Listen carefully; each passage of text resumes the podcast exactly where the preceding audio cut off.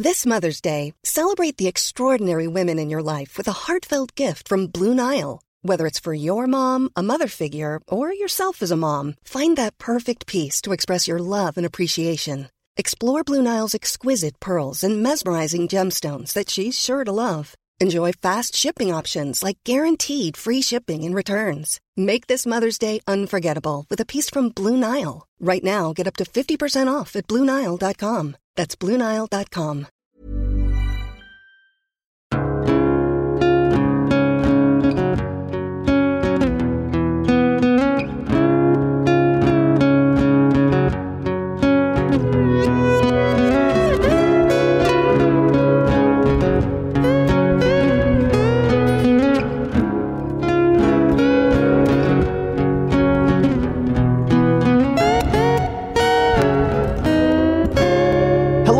welcome to Hunting Seasons, the podcast that dares to binge watch, deep dive, and break down a season of television each and every week. I'm Broderick Gordis, I'm Damask Leary. and today we'll be discussing the final season, season five of The Wire. Damask, what should I expect now that I'm turning 30 years old? Oh, death, I think. I'm getting ever, ever closer. Every- ever closer. day, buddy, every I day. definitely had a little bit of a, a little bit of a You had a crisis. crisis? Yeah. Mm. Crisis uh, leading up to it. Now that I've turned 30, just as my birthday. Happy birthday to me. Happy birthday. Thank you. Um, I'm feeling a bit better about the whole thing. Yeah? Mm. Just like, oh yeah, I feel the same. But there was that week I was a little bit like, I think a bit of a depresso this week. And I Yeah. can only put it to one thing. Yeah. Well, I'm only, I'm quite young. I'm only 29. Um, but I too lately uh, have been having a bit of not a life crisis, but a creative crisis. You're like, I'm getting older. Mm. Where's my creative career going? Oh God, oh God, oh God. I Mm. better get everything done before I die. Before you die. yeah.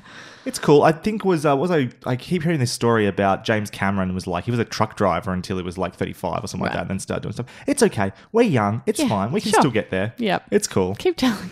Keep, keep telling telling ourselves, yeah, reassure ourselves.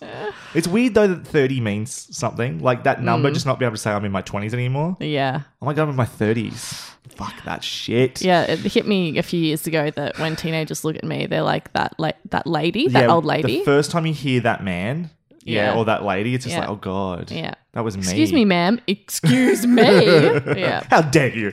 How dare you, sir? All right, let's get into it.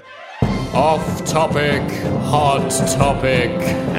That's whatever you were talking about for you. Okay, so this week, first some Bryan Fuller watch. There was nothing. He's done nothing this Oh, week, which is sad. But uh, we do have some um, exciting news. Actually, as always, give me a yay or nay on this one. Mm-hmm. This one's real quick.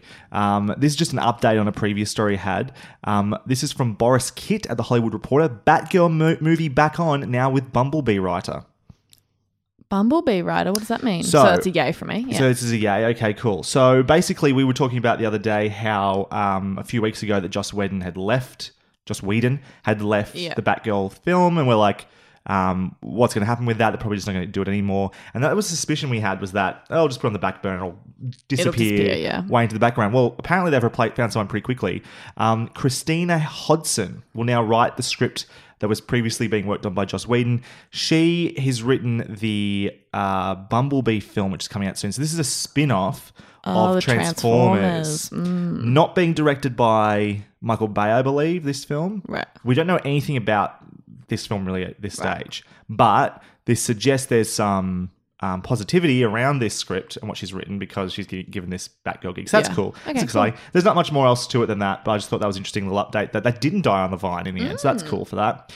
Um, the next story, hmm, uh, this is from Daniel Holloway at Variety. FX orders Y: The Last Man pilot. I thought, wasn't this already happening? Well, this is this is the trick with this thing, Ah, okay. right? Okay, so I'll, go, I'll I'll read the article out to you. so Michael Green, famous for American Gods, uh, Blade Runner 2049, and Logan. Good writer, that guy. That's guy. pretty good, yeah. Yep. And Aida Mashaka Croal, um, who wrote for Luke Cage and Turn, which I'm not aware of Turn, Mm. are set to serve as co showrunners on the project and will executive produce alongside Nina Jacobson and Brad Simpson of Color Force. Um, and there's also oh Brian K. Vaughan is also going to produce, and Melina um, Matsoukas will direct the pilot and will serve as executive producer. So Y: The Last Man is explores gender, race, class, and survival.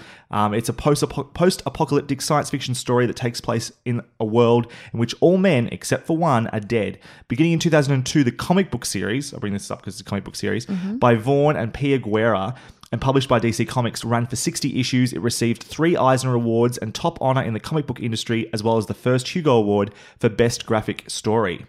Uh, Y: The Last Man has long has a long development history, with the rights first being acquired by New Line for a potential feature film more than a decade ago. As recently as 2013, Dan Trachtenberg uh, had been trapped to direct a film, or sorry, tapped to direct a film adaptation that never came to fruition. So Dan Trachtenberg, he used to do a lot of podcasting stuff online around Right. film and games, I think, and then he went and did uh, a Portal themed um, short film and then ended up directing 10 Cloverfield Lane. And so Oh, cool. then he was all of a sudden attached to this. So I was getting excited because I sort of like his work. Mm. Anyway, after New Line's lease lapsed, sorry, rights lapsed, FX began work on a series adaptation has been in development for more than two years. So, Wow. putting this all in context, I fucking love Y: The Last Man. Yeah, you do. It is my favorite comic book series of all time. It was so good. And not long after I finished reading the series, I was a little bit behind it but when it was released, um, but not too long. They there was talk of it being a film. I've seen and actually read scripts like drafts of this film. They were getting around the internet leaked and so forth. And I've been excited about them making something with this for ages. But I've always thought a TV show is the best way to do yeah, it. you've said that quite a few times. And the thing is, Brian K. Vaughan, the writer, writes for TV. He's written some of the best episodes of Lost going around. He was uh, showrunner on Under the Dome, I think, as well, and a few other things. I don't know how good that show was, but he gets around that sort of stuff. And so it always just made sense to me. Why is this story that's very serialized, has all these little, it's like, like one obvious story that could be broken up into one film or even three films. This is something with so many different characters and perspectives. It would work so well as a television show. It'd be amazing for female um, creatives as well, writers, directors, actors. It'd be brilliant for that because there really is only one male character. Every other person has to be a, a woman. It's the right time for this sort of show. So when FX said they were doing it, fingers crossed this was going to actually happen. And now they're doing a pilot that there's actually going to be something put in front of Something a camera. being filmed, yeah. Oh my god! it's because it's been like It's a birthday present to you, it isn't it? really was. It was like 10 years of just, can they please make this show? The fear is still, Mm. Of as- course. even with Michael Green, who I think is a fairly, you know, good creative, Mm. that they could get it wrong. Like, they have a potential to stuff this Yeah, up as well. But if it works, man, it could be so good. Well, it's exciting, and hopefully it can be um, FX's, you know, Game of Thrones type situation where it just kind of blows up. I would love that. It could be, oh, man, it'd be so good. So exciting times there. Um, have you read that, by the way, while last Man? No, you keep telling me to, but no, I've got them all. I know. Hmm. Just hand them on over then. How are you going with your uh, Marvel comic uh, Unlimited thing, by the way? yeah, really good. I'm still getting through Civil War. Yeah. There's like 98 issues. How are you you know? finding Civil War as a because you're reading all of like the different spin-off things and Mm. Yes, stuff I like that, am. right? I'm really enjoying it. Yeah, Yeah, it's- all of them, or any of them that are particular standouts, or Um, I'm loving the Spider-Man stuff. because the Spider-Man stuff. This is spoilers for someone that's like ten years old, right? Yeah. he comes out as and reveals he's Peter He's a- Parker at the yes, start of Civil War, right? That's sort of the whole thing. It's like registration versus non-registration. Yeah, that right? because he's, you know, he's good, good friends with Iron Man, and Iron Man is obviously on the side of, you know, superheroes coming out um, and following the law. And so Spider Man, out of loyalty, does that for him. He's kind of his poster child of- of the superheroes that can come out and Yep. live a lawful life. Yeah. Yep. Yep. It's Yep. good, good Wonder how that goes for Spider-Man. Look, he's already um, doubting pretty hard his, His his, decision? decision. Yeah. There's when you get to the end of this, Mm. um, not such a plot thing, but what they do. Like sometimes in comic books, they have this thing where they have to sort of like reshuffle continuity and stuff. Mm. There's a really interesting thing that happens at the end of Civil War that I'm interested to get your take on as well. Oh, well. okay. Yeah. Uh, right. So this next uh, this news story story comes from Sam Barsanti at T- AV Club. Westworld's creators want to give all of season two's secrets to Reddit ahead of time. Did you hear about this? I saw the headline and I saw.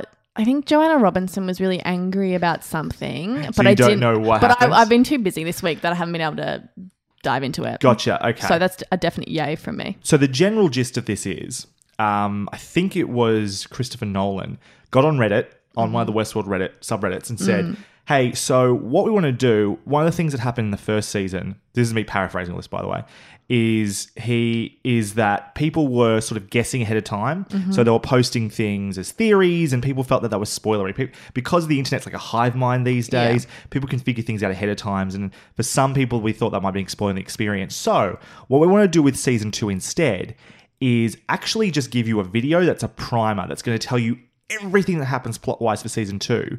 Because what it'll mean is people who want to there are some people who will be able to protect others from this. So think of Game of Thrones, right? Where somehow, even though there were already five books out or whatever it was, and the plot was out there, most people watching it who hadn't read the books were not being spoiled ahead of time. There's a level of respect there, I think, between readers and new viewers. there was there was something going on where the community was like self-preserving these spoilers and keeping people um, spoiler free.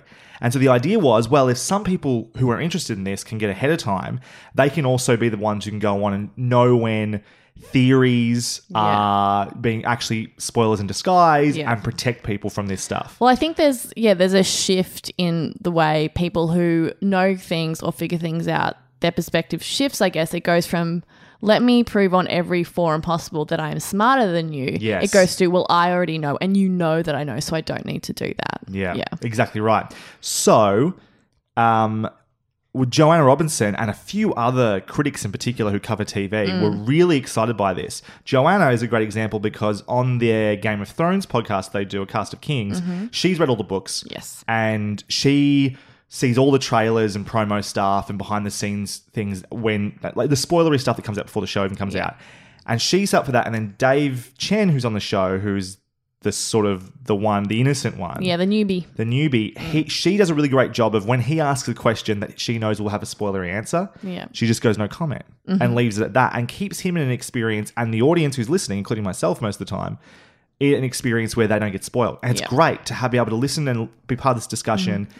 Get insight that is going to affect your experience. Totally right. And so the same thing could happen with Westworld. They do another Westworld podcast. Um, I can't remember what it's called now, but the Storm of spoilers. no, there's a specific Westworld one. Oh, sorry, Westworld. Yeah, uh, decoding Westworld. Lovely. And the same thing could have happened this time. Joanna could have gone ahead of time. David can be the the newbie or whatever, the, the virgin, and that could be the same experience for that show. So she's like, "This is really cool. We can actually make this work." Yeah. Ta- Tasha, I think it's Tasha Robinson as well, or a few other people with a similar sort of scenario. So, what do you think about this idea? Does this make sense to you or not? Um, yeah, I think it does. I think it's it could be a clever idea. I think I know what actually happened though. What happened, Damas? Do you know? Would it be a classic Rickroll situation? It was it was a very clever Rickroll. so basically, the deal was that from Christopher Nolan that if this thing on Reddit gets a thousand upvotes, mm. then they'll release the video. And even early on, before they released the video, a few people were like, "A thousand's a little low. This just seems mm-hmm. suspicious. This seems like a setup." yeah. So anyway, gets to a thousand upvotes. A video is released. It's twenty or forty minutes long or something like that Oh my gosh. which makes you think, oh my god, this could really be happening. Yeah. And so the video starts, and I don't want to give any spoilers for Westworld, right? But it starts, and it's it's all new footage. It's Mm. there. There's things happening. There's this narrator, uh, and it's being narrated really well. And you're like, holy fuck, they're doing it. and then it gets to about a minute in, Mm. and then all of a sudden, um, it's switches to they're in like the sweet whatever it is the main town area Yeah. it's just the actress that plays Dolores and one of the actresses that plays one of the prostitutes. The she's playing the piano and Dolores is singing "Never Gonna Give You Up," and it actually took me a while to figure out what was happening. Um, That's kind of funny. yeah, and then after it goes, Yeah. after that they finish the song, it just goes to. Uh, I think it says something like, uh, "Really looking forward to everybody seeing the show. Season two is gonna be great." And there's just 20 minutes of a dog in front of a piano and some of the Westworld music playing in the background, just to fill up the rest of that space. Uh, so that's why Joanna Robinson got angry. Yeah. She felt like this was actually a really cool idea. Yeah. And now I think a few people are worried that like the fandom's been like poked with a stick. And people Oh, are going to be aggressive about spoiling things or getting ahead of the game and stuff like that. Which I mean, that says more about fandom than it does. It does, about the the choice to Rickroll people. But the but I, I don't know. It feels and I can see how that's antagonistic act, behavior. It's such like a it's just a fun little joke. I, li- Like- I I think it's funny, yeah. but I just think that God, people take themselves way too seriously. Yes. way That- too seriously. Have you seen the backlash to the Last Jedi? Fucking oath. There's there are people that if you look at a single post for the Last Jedi, the first comment someone going, "No, it was shit." Like and that and if you look through those Yeah. people's feeds, that's their entire fucking existence. Yeah. is just going on Star Wars posts and talking about shit. ownership about it that and like like sometimes you know i can get that sense of ownership about a property that i really love as well but i'm not going out of my way to attack people who created it or to attack people that enjoyed something that i don't necessarily enjoy No, It's just because like- you're a sensible person. it's like god people need i don't know something- life? a life yeah or just their own creative endeavor to put that amount of energy That's a into better, that, mate, that's a better way of putting Yeah. it. I mean, that's that's just sort of the subtext of a life. Just Yeah. Mm-hmm. do something productive. Stop putting all your energy into this ridiculously negative and destructive behavior that has about a property that's a million dollar franchise from a studio. Like, Mm. a silly thing to be doing with your life. anyway, uh, moving on. I got one more story for you. Um, John Hopewell at Variety writes: The Wire's David Simon developing new series set during Spanish Civil War. Ooh, cool So, uh, that's a yay so this is David Simon and Spain's uh, Media Pro, who made the Young Pope, I believe, are in early development on a run, a, a dry run, a drama series following members of the Abraham Lincoln Battalion who came to Spain from the U.S. to fight fascism during the Spanish Civil War. The scripts have been outlined, and George Pelecanos and Dennis Lehane, Lehane, both of whom worked on The Wire, have committed to a dry run as writers. The show is so far conceived as a six-hour miniseries, though that could change as the stories develop, said Media founder Jay Jay Jayum Rao Ruris. let's have a look J U A U M E space R O U R E S. I, I mean, I don't know. No, I got nothing on that one. Sorry, I really pro, pro, I, Is JR, it- is it I apologize. Wame? Sorry, I don't know. I don't know. Could Sorry. be actually. Sorry. Good point. Yeah, I apologize, JR. Uh, right. So, what do you feel about this one? I'm down. You're down. I'm down. You want to see Very more down. Damon? Si- I, I hope it's. Did you ever watch Spielberg's Lincoln or whatever it was called? It's No, called I Lincoln? actually haven't. unwatchable. Really? I hated People it. loved that. I ha- I sat here. I was like, I have no idea what they are saying. It was just. It was so in depth. It was. Oh God! It was just talking and talking about things I didn't understand, and it hurt my brain. And I didn't. I was like, this is not fun to watch at all. It's not like I didn't even find it intriguing because it was just I don't know, just a whole lot of talking. It was very boring. That, I mean, that's the sort of sh- movies that hated Spielberg's it. been making. If you've seen um, the post, not the post, yeah, the post. The post is a bit No. like that. Just a lot of people talking in rooms, Right. which is about interesting stuff. But sometimes it's like, it's maybe Yeah, I move think- outside, guys. Or I do think something you can somewhere else. talk about interesting stuff. You just need interesting dialogue, I guess. Yeah, that helps a lot. A way to say it that engages people. Um, the thing is, in researching this, I was like, oh, well, I wonder what else David Simon's done. I don't really know him outside The Wire. So I had a look, quick look at his IMDb page. And in the past, he's made. Um, homicide. well, that, see, that was before The Wire, I'm Yeah, pretty sure. yeah. And then post The Wire. Oh, okay, You know, yeah. The Wire being considered one of the best series ever made. He's done a couple little mini series things and been attached to a few different things, but I don't think he's really show run anything.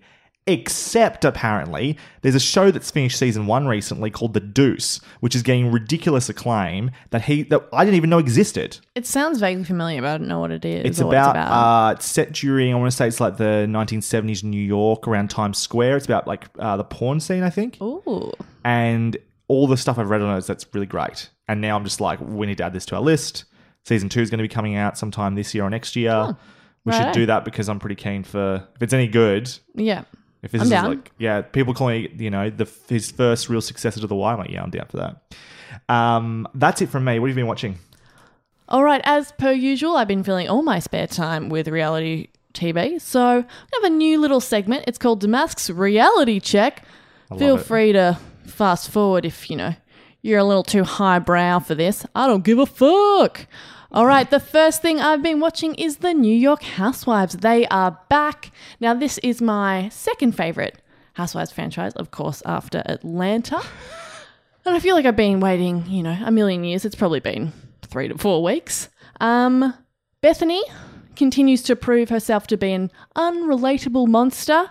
I kind of now she was in like the original New York Housewives. Right. She then became very successful, went on to do a daytime TV show that was not successful. Right. She's got an alcohol line that has made her millions, apparently, millions and millions. Um, and she's come back and she's just a goddamn buzzkill. Okay. Because she's like a multi million dollar Multimillionaire. Mil- Thank you, God. It's it's early in the morning.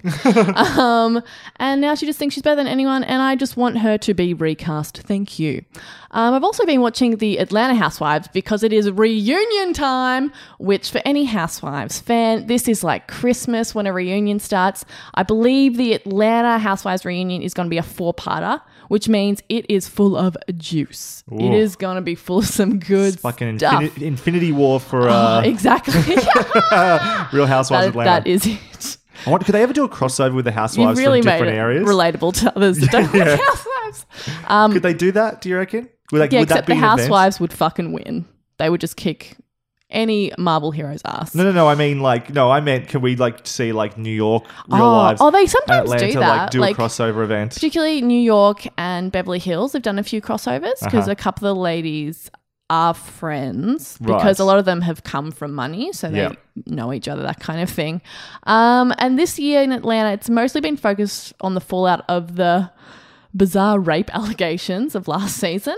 Um, Mm. yeah, it's because okay, so one of the housewives, Porsha, accused Kandi of tr- her and her husband um, trying to slip something in Porsha's drink to then take advantage of her. Total lie has come out as just being completely false. A t- just a false allegation, like terrible, terrible thing to do. So that happened last season. So we've been dealing with the fallout from that. What else has been happening this season? Oh, Kim Zolciak is back. She was an original Atlanta housewife. She's got her own spin-off show. She's the fucking worst. I hate her. She is just a trash bag full of dirty wigs. In my opinion, she's just terrible, and I don't think we need her. We've got Nene. Piss off, Kim. We don't want you. Beverly Hills Housewives also happening, but as per usual, like every season, nothing is happening on that show. I don't know why I continue to watch it. I guess I'm just a glutton for When you punishment. say nothing's happening, like what is actually They, happening? like what, what's they that? go on trips. They dress up in ridiculous clothing. They meet up and they're like, "Oh my god, you look amazing!" And then the other person's like, "No, you look Oh, amazing." so there's no drama. And there's nothing. There's no ah. Oh. drama. They just need to recast that whole franchise, in my opinion. And I've also been catching up on Love and Hip Hop New York. Um, so I'm, I'm like two seasons behind. So I'm currently experiencing the pleasure of watching Cardi B, the now very famous Cardi B. Um, Who's Cardi B? um, oh, what, I'm gonna Bodak Yellow. Is that what the song's called? I have no idea. Let me quickly Google it. no, that's cool. That's, Look, I'm not. A, believe I'm not. you. I'm not a hip hop. Yeah, Bodak Yellow. Oh, I got it right. I'm so proud of myself. I'm hip, kids. Um. Anyway, she's like this breakaway rap artist. She had probably the biggest song of the year so far. Like it's it's huge. It's everywhere. You turn on a radio and that song's playing.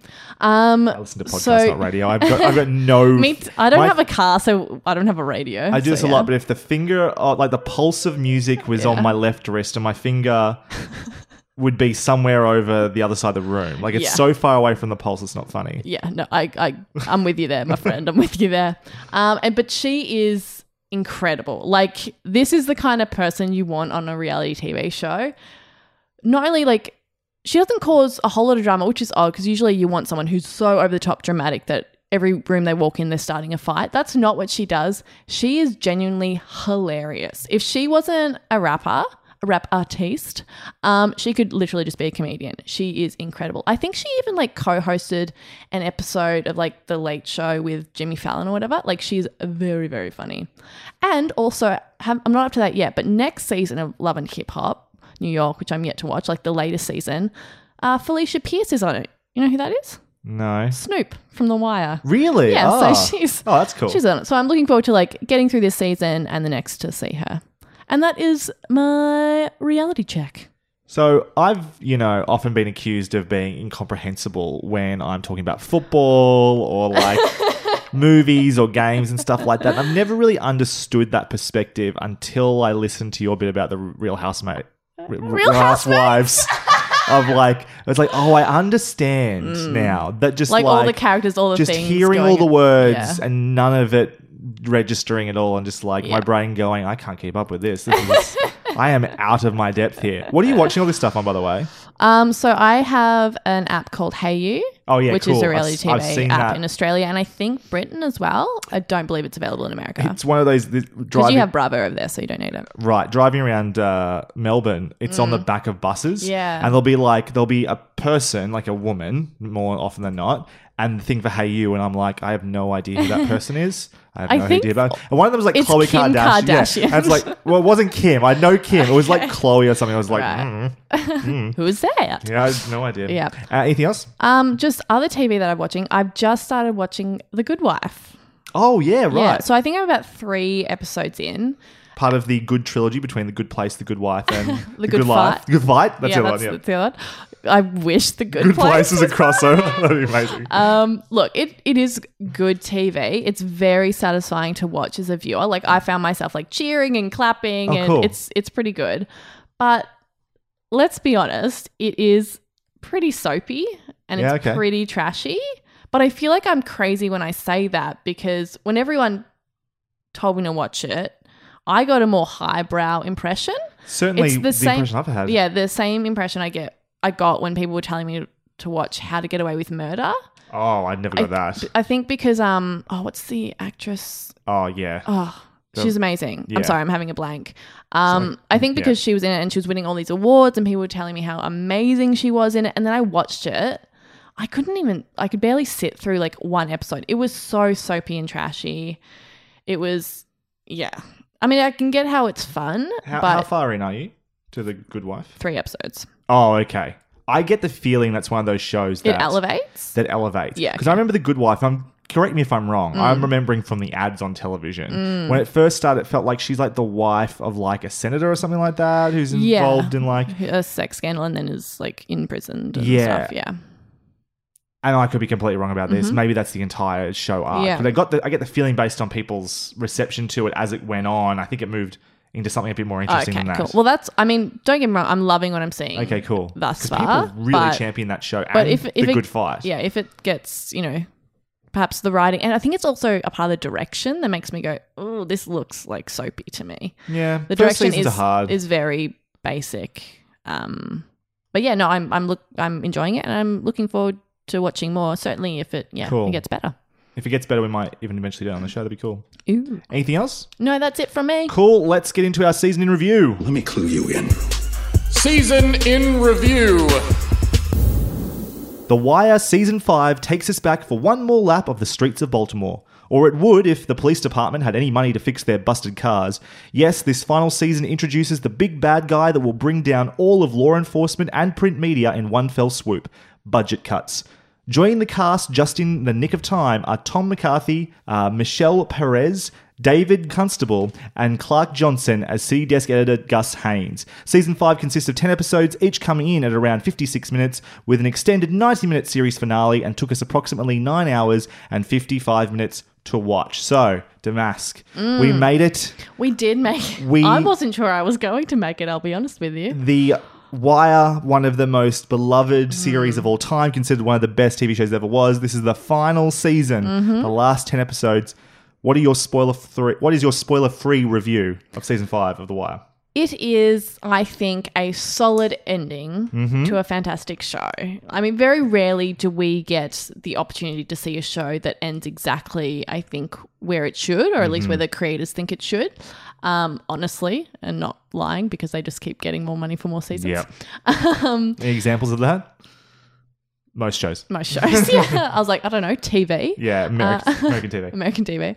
Uh, props to not only the team that has created this show and held itself to such a high standard, but also to HBO for letting this show run its natural course, which a lot of networks uh, do not do.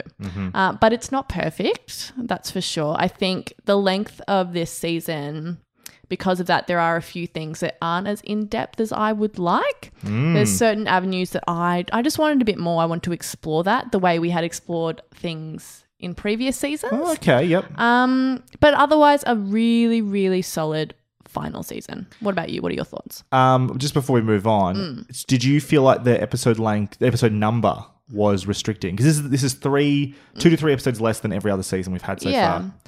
I mean, perhaps it, it it certainly felt a little certain storylines felt a little rushed to me that in previous seasons I ha- don't remember feeling that. And the only thing I can that I can see a correlation with is the shorter season length. So I can only assume that's that's the cause. Sure.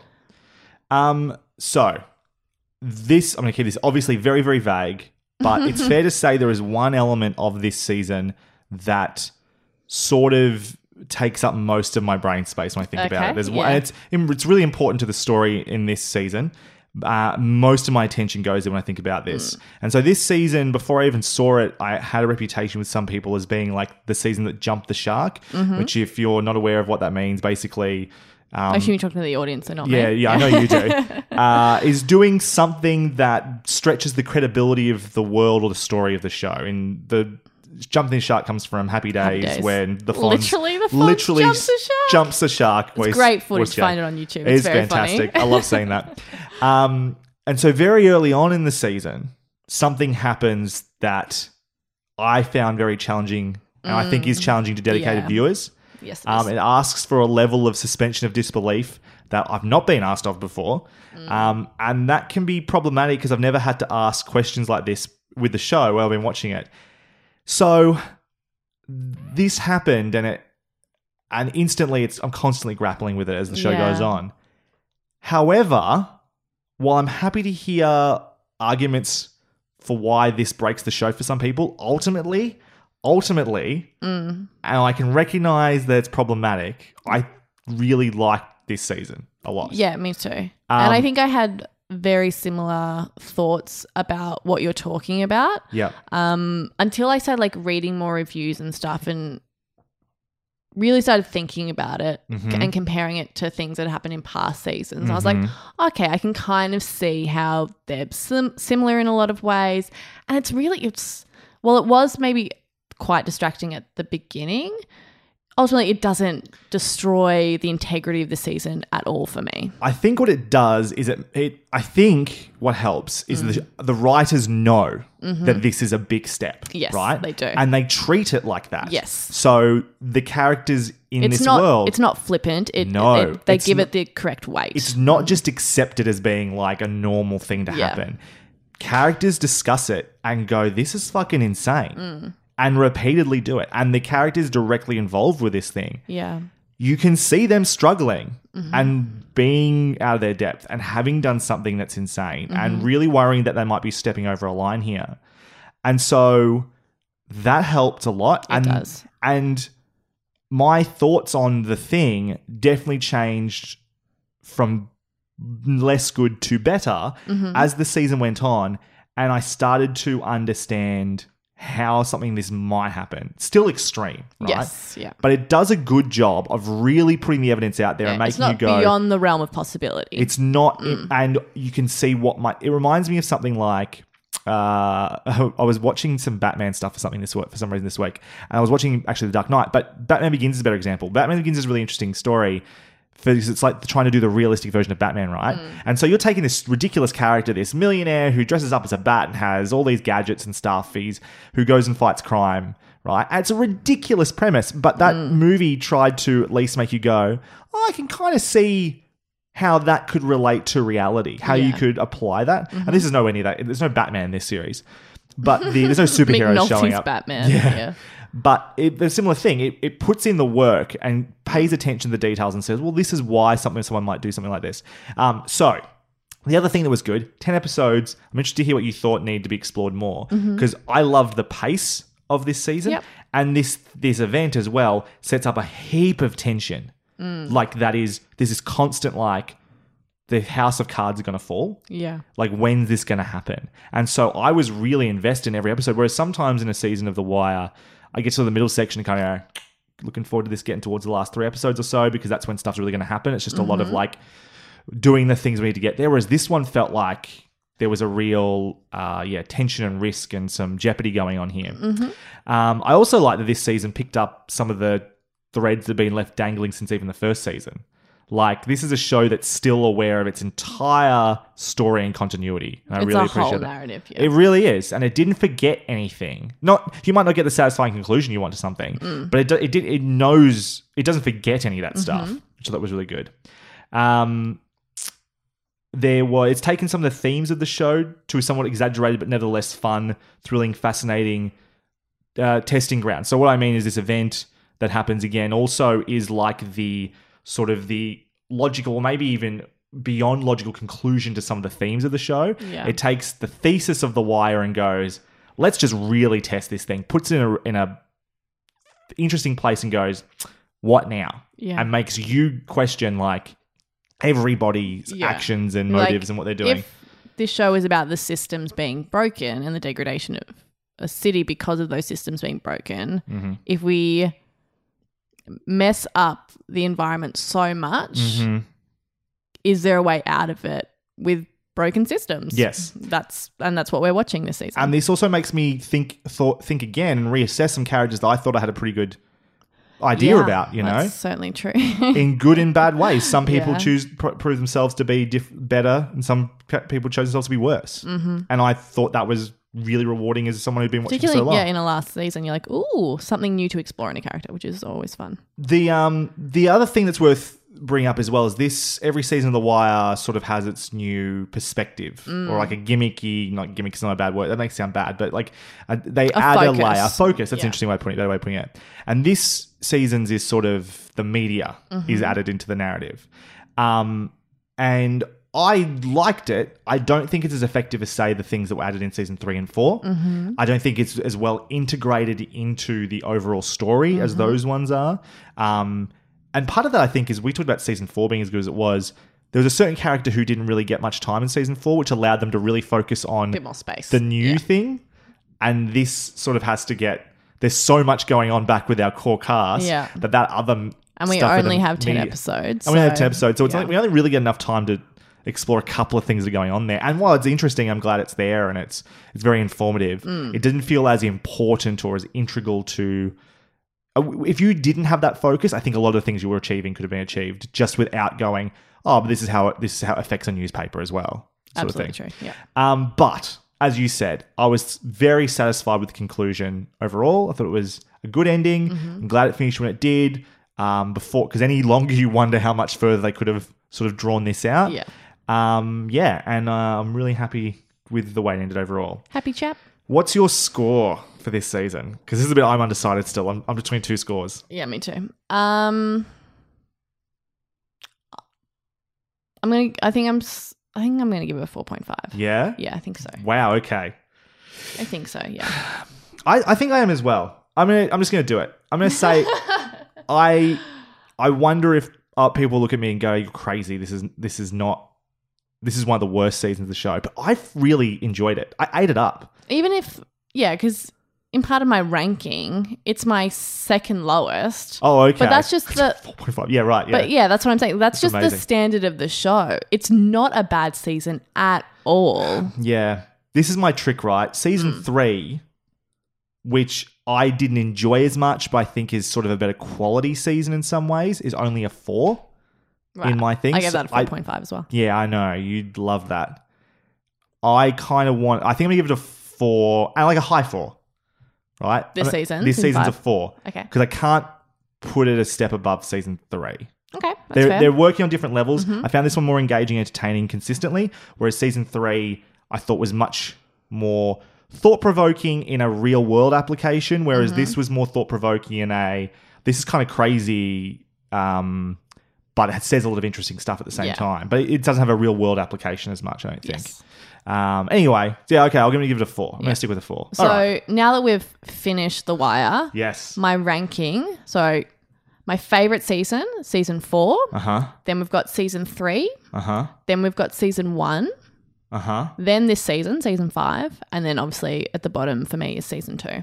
Yeah, right. So my favorite is definitely season 4 Still think that's a, basically a perfect season Mm-hmm. Yeah, of television. amazing. My least favorite season is season 2 Mm-hmm. Um, I give season one is a four point five. So theoretically, that's my second favorite, and two and five you could switch. I'm not gonna. I can't. I can't call on those two. Really? I don't think I can. Okay. Why? Which one do you think is superior? You think So- three? What between two and five? Uh, sorry, three and five. Oh, three and five. Sorry, did I say two and five? I meant three and five. Ah, um, which one do I think? I will. I think season three is better. Three is better Yeah. on. It probably is. Yeah, I don't know. It's you could honestly. It's so hard It's so good. it's splitting hairs with the wire. You know what I mean? Because it's such quality all over. It, that's the thing. That's what I'm looking at this list and going. I mean, the obvious, yeah. There's an obvious winner and obvious loser for me. Season two is the weakest. Season uh, four is the strongest. Yeah. and everything else in between, there's a mixture of of strengths and weaknesses. Mm-hmm. It's hard to really say one. One is better at this thing, but less good at this And thing. a lot of the like- time, the weaknesses, maybe not so much for season two, but the generally the weaknesses are so minute Ah, that well, yeah. it, it doesn't really affect the overall season. And a lot of it, a lot of it, with some of the seasons I found weaker, like season three, was just a pacing thing, which, Mm-hmm. depending on how I'm watching it, could change it. Like if I'm watching this at a more leisurely pace than Yeah, how I've been true. forced to watch of the show, that weakness goes away. Mm-hmm. Like it's totally conditional and yeah, it changes based on the viewing experience and stuff like that. So I'm not gonna, yeah. It's a roundabout there. but overall, I mean, I think this season ends up being, or the show ends up being a 4.5 out of 5 total, which is a pretty good score. It's an incredible score, in fact Yeah. um, would you suggest people could go watch the show or keep listening to the podcast? Obviously, go watch. Just we- go watch it. Go watch the show. Go watch the show. Go to season one. Start season one. Get through three or four episodes. Realize what the rhythm of the show is, and just enjoy the whole thing going forth. Yeah. Maybe the question is, how do you consume this? You don't binge it like we did. Dema- I was okay with it for the most part. There were times where I struggled, Mm. but overall, I was still get. I got to season five and was still very excited to keep watching. Yeah. and h- had that energy all the way through the finale. There were days. you didn't. Well, there were days where I was happy to watch three episodes, but meeting a deadline every week, having to watch 12, 13 episodes. Yeah. It was a lot to Yep. do in a week. You know, Definitely. I've got other things to do as well. Mm-hmm. So sometimes I had other things to do and I didn't want to be sitting there watching it. Yeah. Don't make a podcast about watching TV, apparently. Um, Just make it about happy things like The Good Place. we, yeah, exactly. H- happy short things. Happy short things, yes.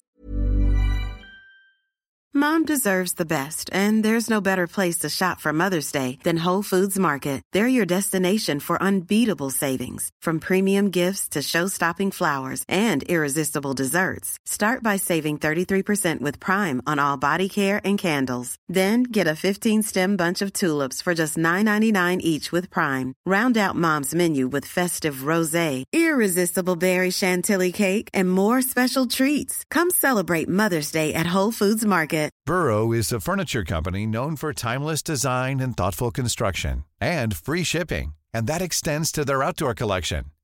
Their outdoor furniture is built to withstand the elements, featuring rust-proof stainless steel hardware, weather-ready teak, and quick-dry foam cushions.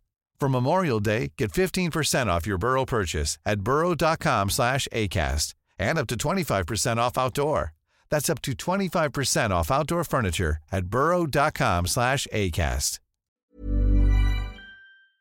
Um, we'll talk a little bit more about the season as a whole in spoilers. Otherwise, we won't be able to talk in too much detail. In the meantime, we're going to go to the spoiler zone. Um, but you should just know go watch The Wire. Absolutely. That's the that's the baseline thing here. Go watch The Wire, and if you've watched already, we'll see you in spoilers. You're now entering the spoiler zone.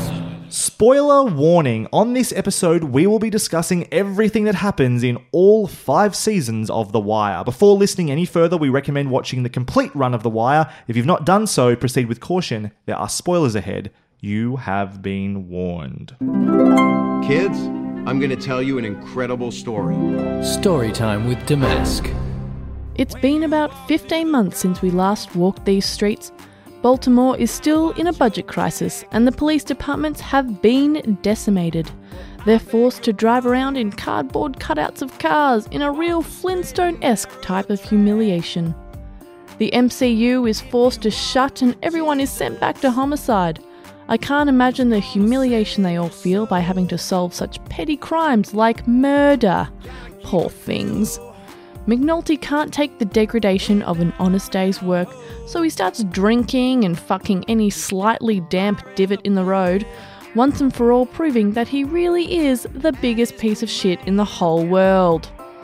Now that Marlo is no longer being watched by the MCU, he goes back to his old ways of killing anyone that looks at him funny, or calls his mum fat, or says that he isn't a very interesting character, which is totally valid. He somehow convinces Prop Joe to hand over every little piece of information he might need to go solo, and then he kills Prop Joe. Because duh.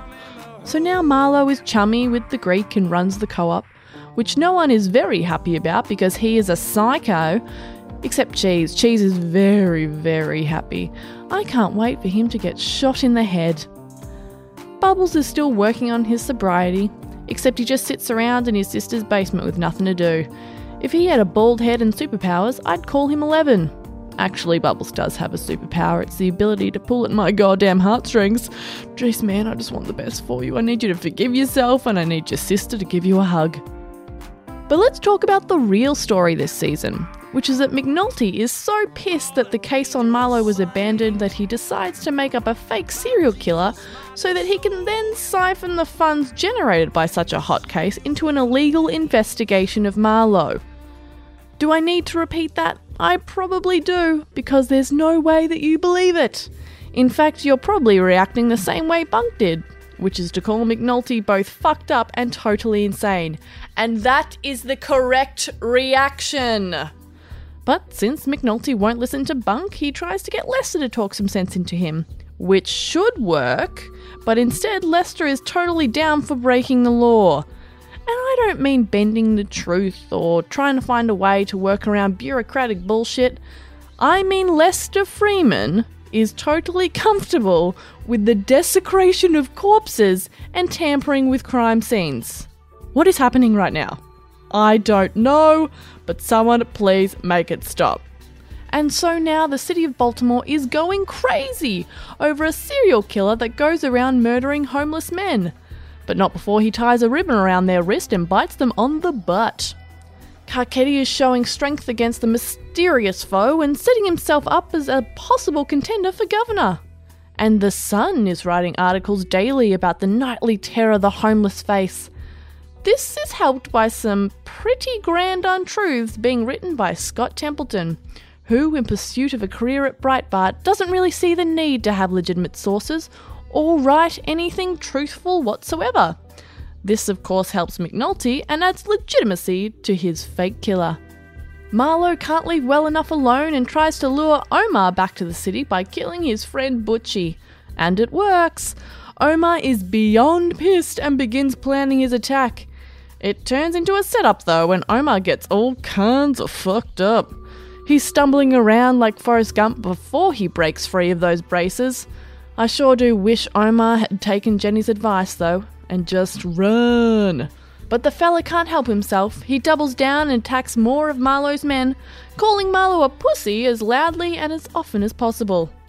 The tension builds and builds until finally Omar faces his greatest foe yet his addiction to cigarettes. It's something even the best of us can't overcome.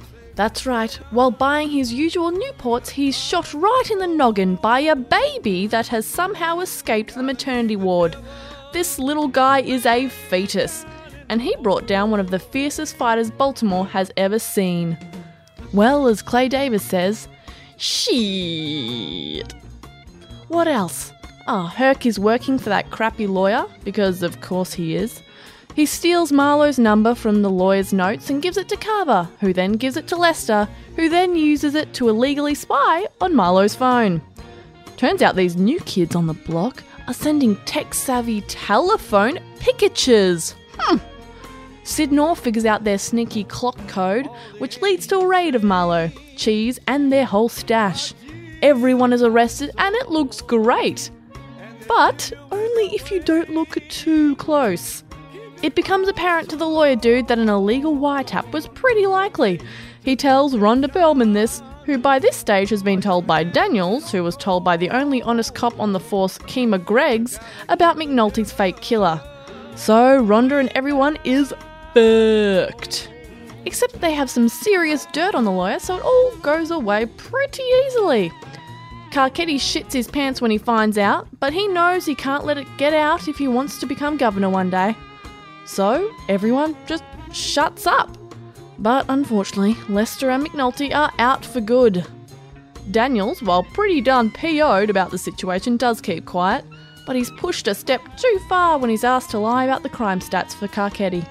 He realises that the mayor that was meant to be the hope for the city is just like the rest of them, and so he's pushed out. It's all a pretty big mess, really. The city is the same as it was when we started. And I guess that's the point. Because that's the game. Deep dive. It's cool to know other people think about this stuff too. I've got a lot of notes on this season, a lot of notes. But let's hmm. start. Let's start just by talking about that cold open, which I think is the best cold open the show has ever had. Sp- certainly the best cold open to a season of The Wire. Do you remember this? Yeah, I do. I remember people reading that people really liked it. I loved it. I thought it was so. I didn't like it. Oh, okay. So from memory, what's happening at the start is Bunk is like interrogating a criminal and telling him that, you know, we know that you were the murderer of this guy and that your mate has already ratted you out. Mm. And then to, con- to they do two things. First, they tell him that, oh, he's ratted him out. That's why he's getting McDonald's. And then they open the door and he sees the guy walking by with the food. He's like, oh, he's ratted me out. And then they put him on a lie detector. But it's not really a lie detector, it's a photocopier. Yeah. And then at the very end of it, the guy confesses, you know, he thinks he's been caught. And Bunk's line is the bigger the lie, the more they believe.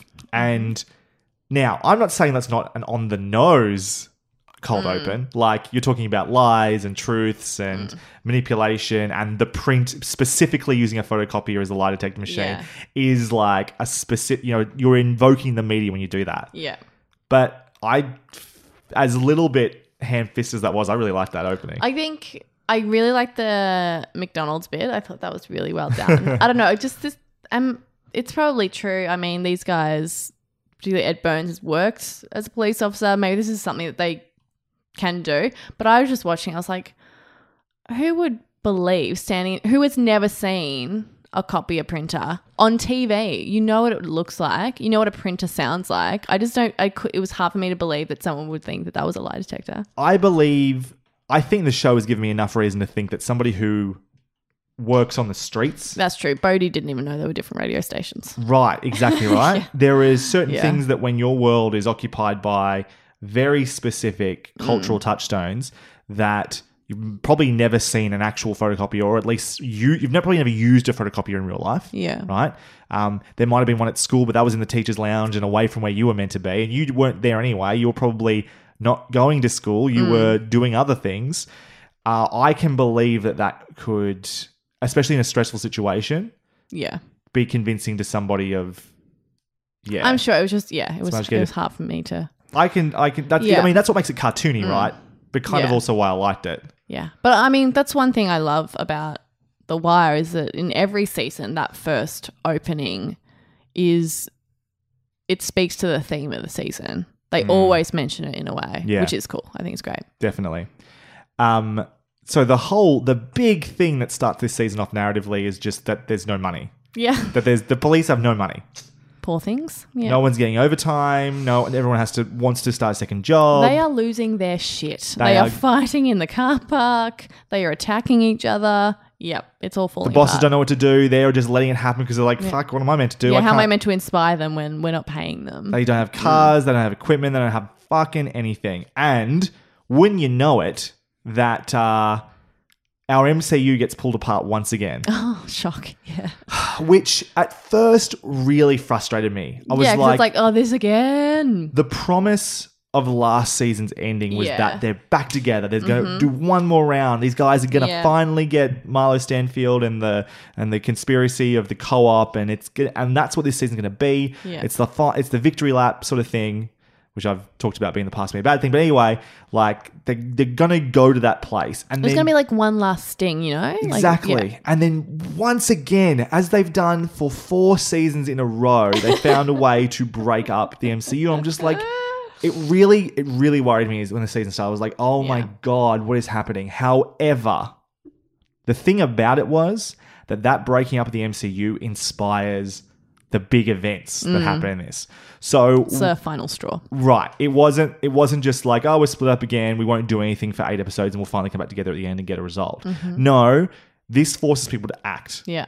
They're like, I'm tired of this, just like the audience is like, Exactly. I'm tired of this. Yes, yes. And so, what happens? Well, we get to the thing we've been talking about, getting around for a while now. McNulty Mm, is Batman. Is. Batman needing funding, needing money to give to Freamon to finally finish this the Marlo case?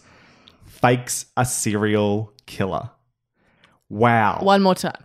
Sorry. He fakes a, a serial, killer. He takes homeless people who are dying of natural causes or their own, you know, self-inflicted lifestyles, Mm-hmm. or the lifestyles inflicted upon them, I guess, in some ways, but they, who've died on the streets without any suspicion. Found out that you can leave bruises if they're fresh enough, and has made it look like people are being strangled, bitten, and then are having ribbons tied around their wrist, and is concocted a serial killer to get a response from the media and from the politicians Yeah. to get money funneled back into the police department. Yep. How do you feel about this, Damas? Well, we had a conversation earlier in the week about because I'd only watched, I think, six episodes, Mm.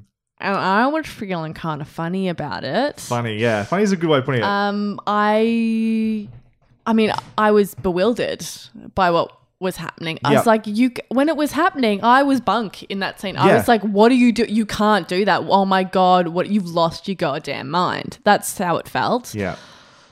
Um, but also, McNulty is a loose cannon. He's fucked up. We all know that. So I was like, I can kind of see he's being pushed to the brink. This is his absurd and, frankly, from what I was seeing, dumb, really, really dumb idea to do this. I was like, this. It felt like there were so many holes there. It was when I was first watching. I was like, oh, mm. there's so many holes here. I don't even understand like what it, the real end game is rationally, like how this is going to play out. I'm like, oh my god, this is so dumb. And then Freamon gets on board. Yeah. And then I'm like, oh my God. Yeah, that for me was when I was starting. That that was the part for me where I was like, I'm struggling with this now because Freamon seems like he should be more rational than Yeah. this. The fact that like other people were on board Yeah. was crazy. I could understand McNulty doing this. He's in, he's just nuts. He does what he wants. But other people being like, oh, okay. Particularly someone who like Freamon who does think things through. He's incredibly intelligent.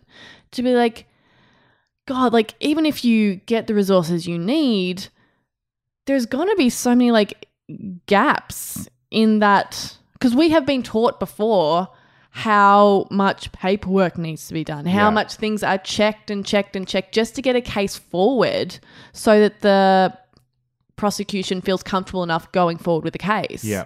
I was like, I don't even understand how this is going to work.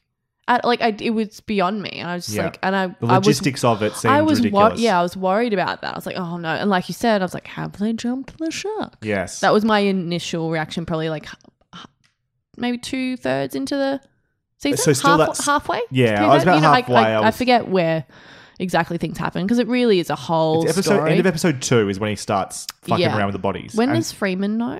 Was Like, that the following episode? episode three or Oh, something like that? I think Yeah. it's pretty early on. Yeah. because it's, he's doing and then they start him. like Freamon makes the teeth, and they're asking that beat cop to help find bodies, and it's just like, oh my god, yeah. So that was my initial reaction. What, where, where were you at with it? um, What similar. were your steps through the story? There, there is there is so many, right? That's the thing, right? That, and I think the thing ultimately that the reason I come around on it is because if you really examine the everything that's going on, the situation they're in, the Mm. things that we know about them, things we know about these characters and the way this world works, that they actually did a lot of groundwork to make this feasible, right? So McNulty doing it is insanity, Mm. Yeah. right? However, it fits his character. He's always been someone who pushes the system, who makes it work to him, who doesn't give a shit about the consequences, who just wants to get results. And so, push comes to shove, nothing is getting done. He's so frustrated. He's back doing here this job after taking a year off and finding happiness. He's back, you know, in this this very destructive environment that seems to bring the worst out in him mm-hmm.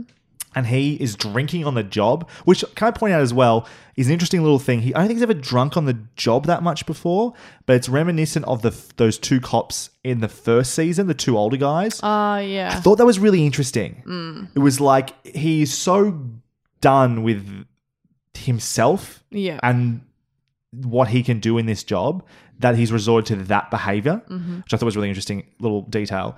Um, and he's just pushed to a point where he does something that's the most absurd and crazy thing he's ever done, but I think fits with what his character has been about for a long time now. He's interested in the result and getting that result no matter what it takes, basically. Freamon getting involved, agreed. Also, I thought this is insanity. You are smarter than this. You shouldn't think this is a good idea.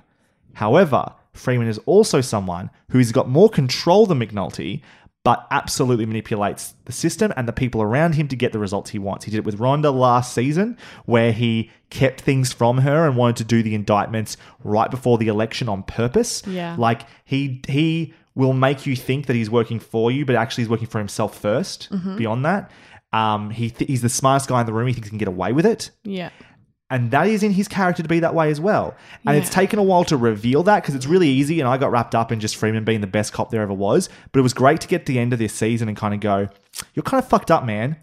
And there's a reason that you're problematic to people like Daniels and Rhonda and stuff like that because you are unpredictable and you're probably playing them to some degree. Yeah. you're not giving them I- hundred percent. Yeah. I understand when it comes to Freamon that, yeah, he thinks and actually probably is the smartest guy in Totally. the room. Yep. He does manipulate the system and works the system so that he can do what he needs to do. Yep.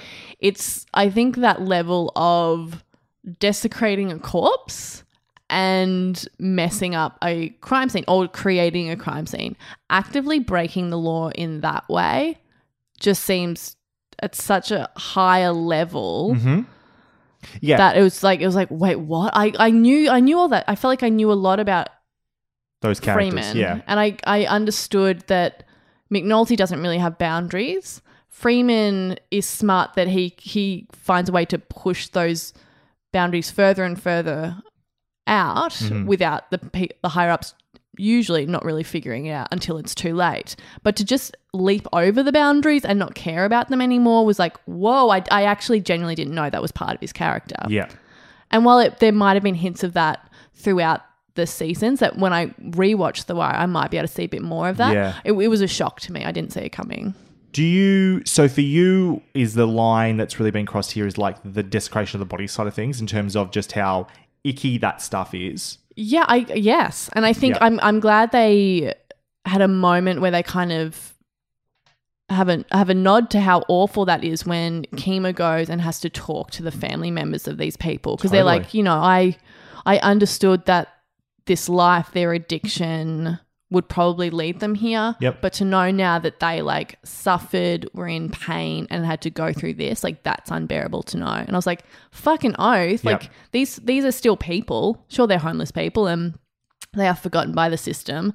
But to then have people like um, McNulty and Freamon treat them the same way as well, I was just like, oh, it's so yucky. It's such a yucky thing to do. Well, it's interesting as well. You, like you're right. It is totally yucky. But I'm uh, looking at this from the perspective of these two cops. These are both homicide detectives. They've Mm. Yeah. been around a lot of bodies in their lifetime, course, yeah, right? yeah. And so the, the they at that stage start to see, I think, these bodies as not being people so much as being bodies, as Yeah. Mm-hmm. being empty vessels that don't represent the people that were in them anymore, Yeah. but just as being sacks of meat. And so to manipulate them for the greater good, right? Mm-hmm. Which is what they've been doing in different ways, just never with this sort of grossness to it, kind of fits that lifestyle. And yeah, it's crossing the line. I found it interesting that when you start to see McNulty really starting to question this, hasn't actually got to do anything with the bodies, but when he hides that guy away, like Yeah. when he Oops, when he moves him outside of the Baltimore City limits, and it's the guy he's probably in a place where he's being looked after a little bit better than he's been looked after in a while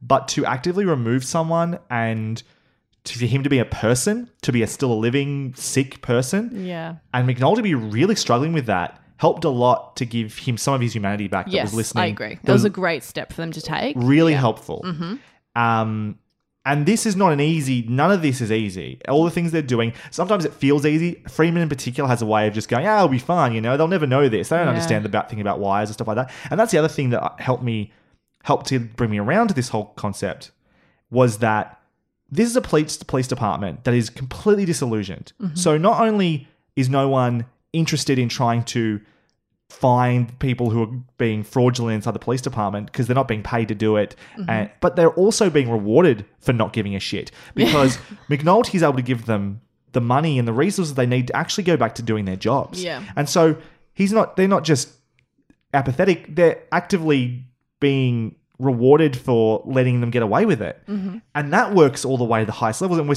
and we're skipping ahead a little bit here, but ultimate. But what happens is, and the reason it's it's so fascinating the way, way this ends because you keep wondering like what's going to happen. Are McNulty and Freamon going to be arrested and like go to jail or whatever?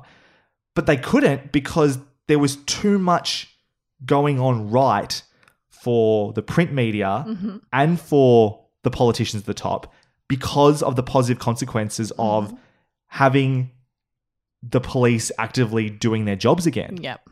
that everybody just has to sort of swallow it and yeah you're going to be punished but quietly Yeah. retired Yeah. or pushed to, Well, if yeah, if there's a benefit because the system is so sick and broken, to fix it would be a gargantuan task. That if there is a benefit, even if some things are not morally right or even lawfully yeah correct, um, it's easier just to kind of push it to the side and just think of the benefits that are happening and Yes. move on. Yeah. Which is speaks to everything the wire is about Yes. since season one, we've been frustrated because our MCU has been doing the right thing. It's getting their wires, it's getting its subpoenas, and it's, you know, all the things the right way.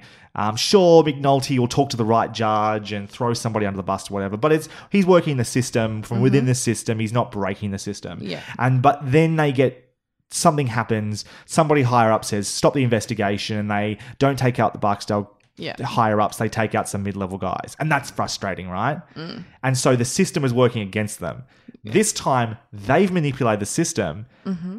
And so them becoming the the ones who are breaking the rules or fucking mm-hmm. over everybody else and even and like both the semi victories they get and the and the consequences of that are fascinating too Yeah. between Freamon and McNulty having to leave the force essentially or McNulty being pushed to the side limits or sidelines or whatever between yes they get uh, Marlo but he's going to get away with it because you got this in a dirty way and that'll come out in the investigation um, because all of those it just it can all the way consistently there is never an outright victory Mm-hmm.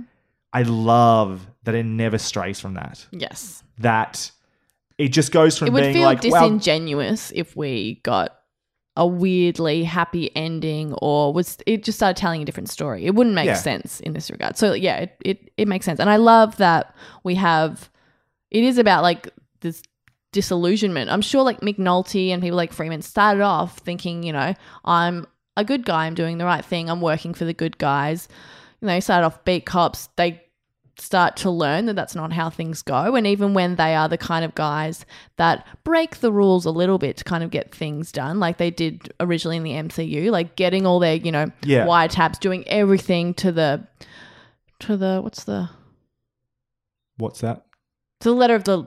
Law, sure. Yeah, yeah. Like do, doing everything right. And that still doesn't work for them. Yeah. And so the respect of the system goes away. And so if you don't respect it, then you can totally fuck with it. And that's Yeah. what they do. and yeah well that and that's that's it right so the yeah seeing our heroes who are always problematic become representative of the same villains that we had in season one is really really really fulfilling for me and then i'm just looking back at my notes i've got so many notes on this 'cause i just kept it just i found it so invigorating it mm. made me take the whole show all seasons of it and apply it back to what was going on. And there's so many things to consider here. And like one of the scenes i found really helpful were in terms of seeing why something like this could happen again was there's a scene between Freamon and daniels where Freamon needs wires and daniel can't give him wires. And mm-hmm. they are yelling at each other and they are so frustrated but they're both frustrated at the same thing. And they just go quiet and they just stop and there's no point being angry at each other because neither of them can do fucking anything about it They're both powerless. but they're just both so powerless yeah. I was like, I so I did start to believe that people that someone like Freamon and McNulty could make this happen. It just, yeah, I, I don't know. I was really impressed by the way the show took its time to do that all the way through. Um, what beyond? I'm sure we'll come back to the the serial killer stuff in a second, But beyond the oh, well, the, okay, here's, let's ask the big question then. Now let's do that. Do we think that the serial killer thing was a good move ultimately? Was it justified to be doing that? No, I don't think so. Why not? Well, I mean, it certainly doesn't help that because of that, two people were actually killed. um, Yeah. So Yeah, that's, so that's the copy- the copycat terrible. bit. The copycat bit. Yeah. I, yeah, I just don't. I don't. I can be very morally black and white Sure. as a viewer and just as a person walking through life.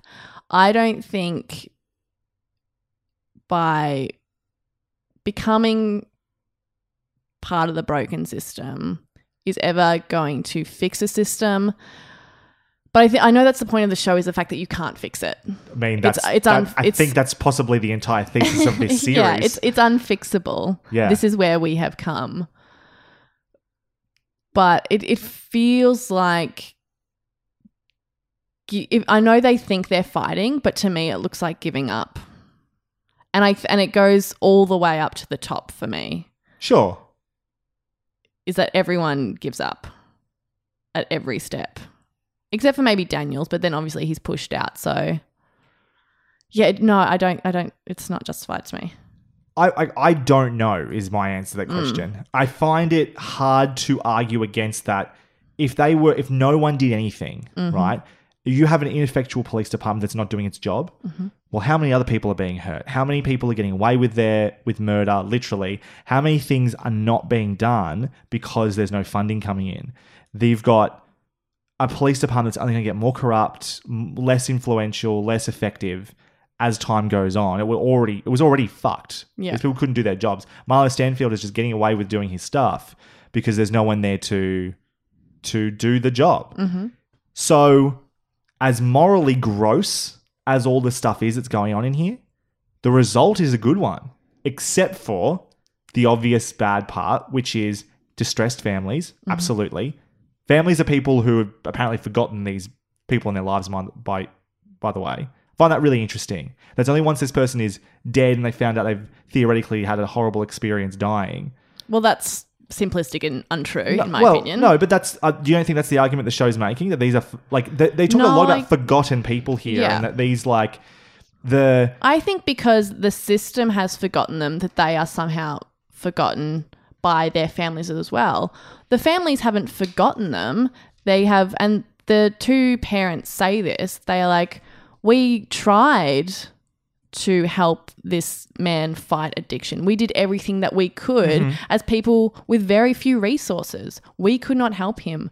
Our only option was to be like, okay, you do what you need to do. We're here if you need us. Yeah. But addiction is fucked. Totally. So they um I think just because they can't help that person fight addiction doesn't mean they're not up every night thinking about them. Doesn't mean that they're somehow not worried about them or have forgotten them. I don't think this the show is saying that at all. fair enough, fair call.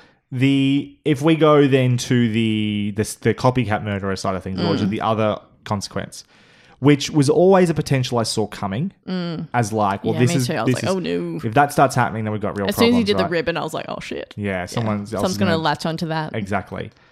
The I found that a little convenient in a way because it ends up being the the it like it, caught obviously two people die, which is awful, but it also sort of solves the problem. Yeah, exactly. I, I agree. And it's like it's like com- comes a little too convenient that moment.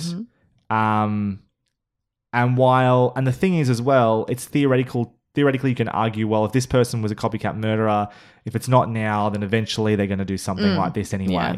Like you can't. How can you predict for?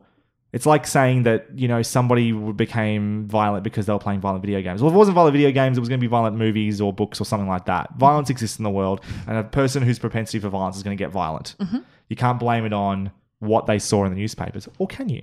Like, you know what I mean? Yeah. And this is, but that's what I like about this whole argument and the whole thing is it's it's so complex, and I don't know whether or not the show is very is well representative of. Maybe it's leaning too far in one direction. hmm I have a hard time saying that they didn't get a good result overall Yeah.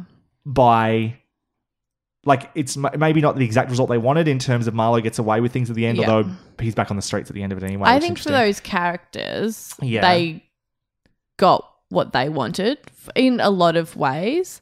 They You think but Baltimore's better off by having a police department that's actually doing their job though? Like the city is better off? Yeah, of, of course. Yeah. But it was it's short sighted. So they get this one case which is solved. Once that's over, that's done. The police department isn't going to continue to have that amount of money f- flowing in to, into what they need done. The streets is going to return back to the way it was. So McNulty and Freamon got to solve their case. Sure, yeah. But Baltim- Baltimore is in the exact same position as it was before. Kima and Bunk got to solve their cases as well. Other detectives were getting Yeah. uh, resources too. I think even Carver was getting Yeah. some resources at different for stages. as two well. to three weeks. You know what I mean? Which is which is good, but it doesn't speak to anything more than two or three weeks of good police work. But two or three weeks of good police work could be huge. How many lives theoretically are saved uh, or improved by two or three weeks of good police work? hmm But I think continuing to degrade the system makes it harder for people to make long term changes. Totally, but the system is degraded from the top down. Like this Mm-hmm. is a system that's been, and this is the thing, right? The system is actively working against itself here. So why respect the system? Yeah. Why not just play the system that keeps playing you? Has Mm-hmm. been doing it for five systems. At some stage, you know, just because the law is the law doesn't mean it's correct. Yeah. you got to push back against that in some way. And like, what what's the other option there? You become a vigilante. You do the Batman thing and do it on your own. Yeah. and try and down like, but you can't do that because there's no justice in. Yeah. Or, you know, you do a Daniels and you stay in the system, you try to correct it from within. And unfortunately, because of the degradation of the system, it continues to happen. Things get worse. It's made worse and worse by the actions of the people inside it. He's then pushed out. you I mean, you're 100% right. But th- but all of this is why I love it. This Yeah, is why exactly, it works yeah. for me Yeah. because it's like the snaking its own tail. Mm-hmm. It's it's just a cyclic thing. Yeah. And like And that it- can feel like a cop out. And we're skipping ahead a little bit because there's Yeah. Mm. so much to talk about before we get to the end of this. Um, but the ending with sort of seeing where everybody's at Yeah. and sort of how everything's just beginning anew. Yeah. We've got a new Omar in Michael. We've got a new Bubs in uh, what's that kid's name as well? The Dookie. Dookie. We've got like we can see all these people transitioning and just the next. Next. they just next, sort of next. move up a step in the in the system, Yeah. and Baltimore is exactly the same as it was before. I think like what is interesting about this show is it tells me that my idealistic and sometimes simplistic way of viewing things of thinking of how the system should be fixed is is just not possible. It's just not possible. Well, it's it's not possible from no one individual Yeah. thing. Trying to change it from within as a single entity is not a possibility. Mm. Yeah. Bunny is the closest we ever come to finding someone who is an idealist with big ideas who might be able to make significant change. Mm. However, what he doesn't ever have is the time or the money to actually make that happen on a macro scale Yeah. right? I think we- things yeah. get the, the system again gets in the way, Yeah. and so the, the the thing that has to change is the entire system. Yeah. And how do you break that down? and Start I again. think that also happens with Carcetti. Um, I think he, Oh, yeah. he came in like obviously with big promises, like we can do all of these things, but because of the budget, because of the people who have come before him, Mm. totally fucked over, and so he couldn't he couldn't work with Daniels the way that he wanted to, and because he looked at Baltimore the way things were running and realized that fixing it was pretty impossible, Mm-hmm. he just stopped thinking about fixing it and was thinking about the next thing that he could achieve. Well, he what I think a lot of his logic was, well, I'll be able to fix this once I'm governor, right? Maybe then. Mm. That's always And the so story, It yeah. becomes this thing of like, oh, I'm hamstrung by my power. He was when he was a council member. Yeah. He is now that he's the mayor. Mm-hmm. Well, if I can make governor, then then I'll be able to do. But the same problems will happen when you're governor. There'll always be something bigger and more important to fix. Yeah. Yeah. Yeah. And the responsibility is your ability to fix this one. You know, you go up to a state level. Well, you can't just be worried about Baltimore anymore. You Yeah. got to be worried about the rest of the state. You go another step further and you're fucking president of the United States or whatever. Well, what are you going to, you know, yeah. you You got to gotta- think about national, like, yeah, not just policy. international policy. Like, and it's just, what's interesting about Carcetti is we sort of well, I went the simplistic route and thought this is going to be a story of someone who was pure being corrupted. And he's not really corrupted. It's just he gets stuck in the same rut that every politician Yeah. does. That some turn into corruption because they They're like, it's They- too hard. Just give me some money. I'll I'm just like, try yeah. and you know do the best for myself in here. Yeah. Fucking what's his name? Sleazy McSleaze. Um, Clay Davis. Clay Davis. Ugh. Shit. Shit. Yeah. Um, and but in his case, he's I think his ambition or his desire to do good is still there. It just gets funneled into this Yeah. the wrong direction. Yeah, I think he's he's well intentioned, but I think his career ambition Hmm. is number one, and so he's yeah he's not able to focus the time. He's not even thinking about a second term when you know hopefully the budget is a little bit better. Maybe Yeah. he will be able to do something. Like no one's thinking long term. Everyone's thinking about like, well, what can I do now? Well, what happens is things like now's the And the time answer for is me nothing. to become governor. Like now is the time Yeah. I can do it. So long term plans get thrown out the window because of this thing. Mm-hmm. It was interesting as well. There was that one scene where he came home after doing his um, speech about the homeless, Yeah. and it, it's like he's showing his wife. He's like. Check me out, sort of Mm-hmm. thing. And you can see the vanity starting to take over as well. And it's never, it never gets to that mustache, must, mustache twirling or Clay Davis level No. at all. no, no, no. But it's, uh, it's enough Yeah. to just poison the well. Yeah, it's just it's a symbol of like he comes home and she's talking to him about, you know, fixing things and and he's just focused on his speech because it makes him look like a strong prospect to become governor. And you and you, sorry, and that's just the image we need to see to understand that his focus has shifted at that point completely. He's no longer really interested in that anymore. I don't want to stay on McNulty too much longer because we could literally talk about it for ages. But I do want to talk about two quick things with him. Mm-hmm. You've always struggled with McNulty just as a character because you think he's disgusting, right? yeah. How do you find him this season? I hated him. Okay, yes, gross, Hatred. right? Disgusting, Gross. as disgusting, always. Piece of shit. Mm. What about the Beadie side of things? Oh, Beadie, Beadie, Beadie, Beadie, Beadie. Um, it was heart. I was heartbroken. I was, I was very sad. Like when she turns the porch light off, yeah, moment, and then you don't even see her back do it. It's just the exterior shot, Yeah. and the light goes It's back on. And it says everything you need to know. it's. But I, I also love that we did get to see her be a little bit proactive about that. She goes and talks to Bunk and is like, I don't want you, I know you're not a snitch. I don't want you to do that, but just tell me what is possible for him. I need to know that. Of course, Bunk doesn't give her anything, which is unfortunate. Um, but yeah, and she just tells him like, fuck, like either fuck off or stay and be here. My my the, my favorite thing she does in the whole thing is the note she leaves. Mm. Yeah. when the, her and the kids are gone, it's like we'll you know see you in a in tomorrow night or in a couple of nights, or maybe not. Or maybe not. Yeah. mm-hmm. And it's like just puts it on the table and like this is this is what you're doing to us. Mm-hmm. See what it feels like. You can make a decision about Yeah. what happens next. I love it when she comes Love this. back and he's there and she's like, and the next time, like, you'll be out because this is my fucking house. And I Yeah. was like, yes, Beadie. I love Beadie. I love Beadie. There are very few pure characters in this Yeah. Mm-hmm. show, people that you can just root for on every level. yeah. Beadie, you can. Yes, absolutely. It's great to have one person I can just go, I love you. I, I'm sad for you. I'm heartbroken for you. You deserve better than McNulty, but man, you're great. Yeah, Love cool. you.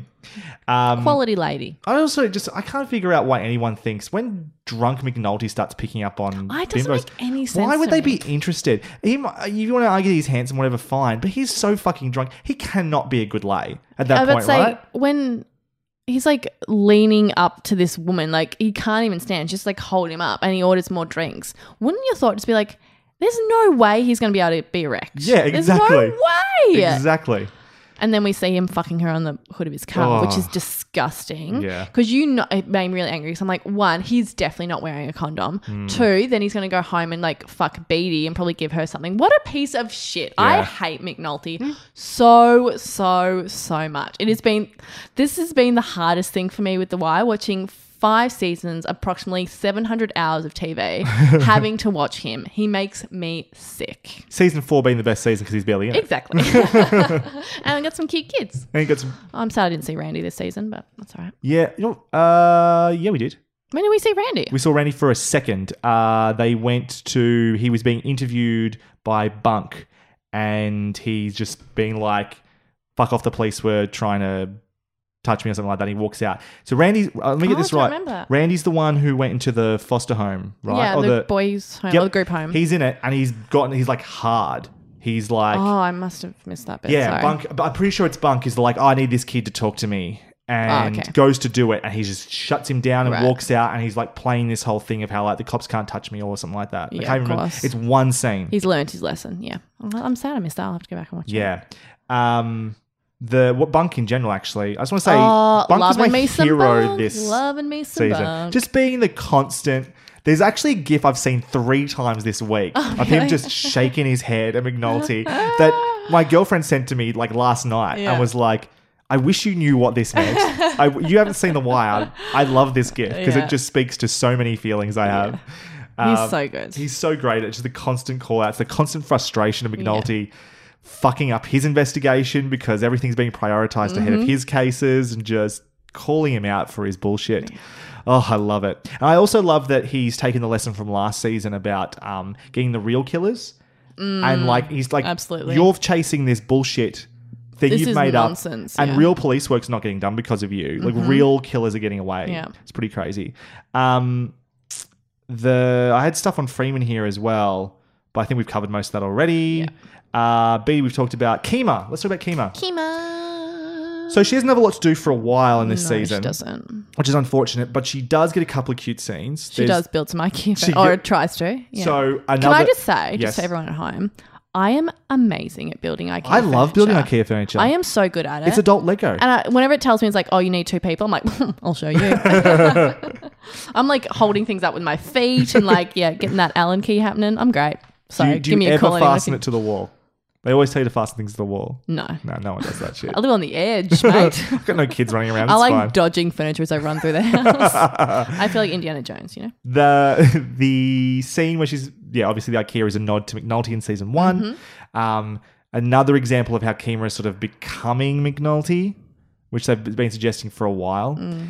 It was um and, and just another example of the show showing its cyclical nature as well, which is kind of sad. But I think she's becoming more of a Daniels, but yeah.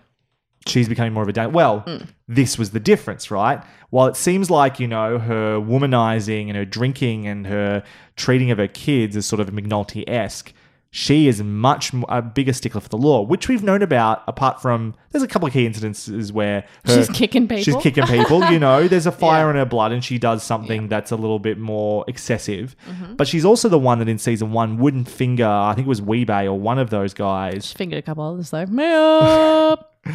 wouldn't finger the uh 'Cause it's too she, easy. Because well, because she It's meant to be hard. it was she Remember just she said that sometimes police work is hard. yeah, Yeah. uh, she just wouldn't take the shortcut. Basically, she wasn't going Mm-hmm. to cut corners. Um, and where I even remember calling out season one, it's like that's kind of a frustrating thing for this character to do because she's getting in the way of what's justice, even if it's kind of having to do it in a dodgy way. Mm. She's the one who calls out uh, Freamon and McNulty Yes, she to does. Daniels, Yes, she does. which That's my girl. love her. I love her that she Mm-hmm. did that because it's the right thing to do. Yeah. And it is consistent with her character. And it was Mm-hmm. great to have her be involved with this. I love at the end of all this, Freamon and McNulty could have easily been pissed off with her, but I love that they say, well, if you thought it was the right thing to do, it was the right thing to do. Yeah, I think they like because They they've respect spent so much time together. They Yeah. under they respect her judgment. Uh, I, I, I really appreciate that she was able to look past her friends Mm-hmm. and protecting them Yep. and, you know, stand up for what was right. Yep. And then obviously Daniels gets involved. And the, or that scene in the that elevator. elevator scene is so great. to be continued. Oh my god! I would have So shit myself. badass, I'd be like, I'm so sorry. I w- would have walked right into the mayor's office and like, I have done something very wrong. I need protective custody immediately. So we we posited that uh, things are going too well for Daniels and Rhonda. Oh, I love him. I love him Ends too. pretty well though, doesn't it? well, it kind of does. The well, I mean, Daniels' career. Daniels is wearing a terrible tie in that scene, but anyway. Daniels is never dressed as well as he should be, but that's, true. the. that body. Oof, I know it's ridiculous, it's right? insane. Yeah. When he's like at home in a singlet, I'm like, show me more. the Daniels his career in as you know rising up the ranks for the police department had done though by the end of this. Yes. And finally, that history that we never really find out what it is exactly, that dirt that they have on him, Mm. is going to come to fruition. It's going to fuck up not just his career because I don't think it would have. I think it would have done it if it fucked up his career. Oh, totally. But it's going to fuck up his ex-wife's career. Uh, forces him to step out at the end of this. Mm-hmm. Um, and that means he ends up becoming a lawyer, and Rhonda ends up becoming a judge. Yeah, she does. I gotta ask though. Yeah. Is that a conflict? Like, can you? Oh, she says at the beginning, she's like, "Well, this is embarrassing. My first case, and I'm gonna have to recuse myself." Oh, Yeah. this is right. Is that what she said? and said? then they have a Okay. little laugh, and I'm like, "I love you guys. It's so sweet." Mm. That's really funny. Um, yeah, there there was some good lines there when he was talking to his ex wife as well. Um, and she says, "The tree that doesn't bend breaks." And his reply Bent was, too far, and you're already broken. "And you're already broken." Oh! Beautiful. He's my man. Poetry. Thank you, Mhm. David Simon and Ed Burns. That was wonderful. There's some great stuff there. So Daniels doesn't like doesn't really theoretically get a lot to do except sort of be that ticking time bomb and when's he going to find out what's going to happen and we get some like the end of his story in terms of his time in the police department. But I loved every every time him and Rhonda on screen is always great. Yeah. I don't have anything more to say about it though beyond that. I mean, it kind of made me sad that we didn't get to see Daniels and Carcetti have a conversation about altering the stats because they seem to have Mm. had quite a respectful and close professional relationship in a lot of ways.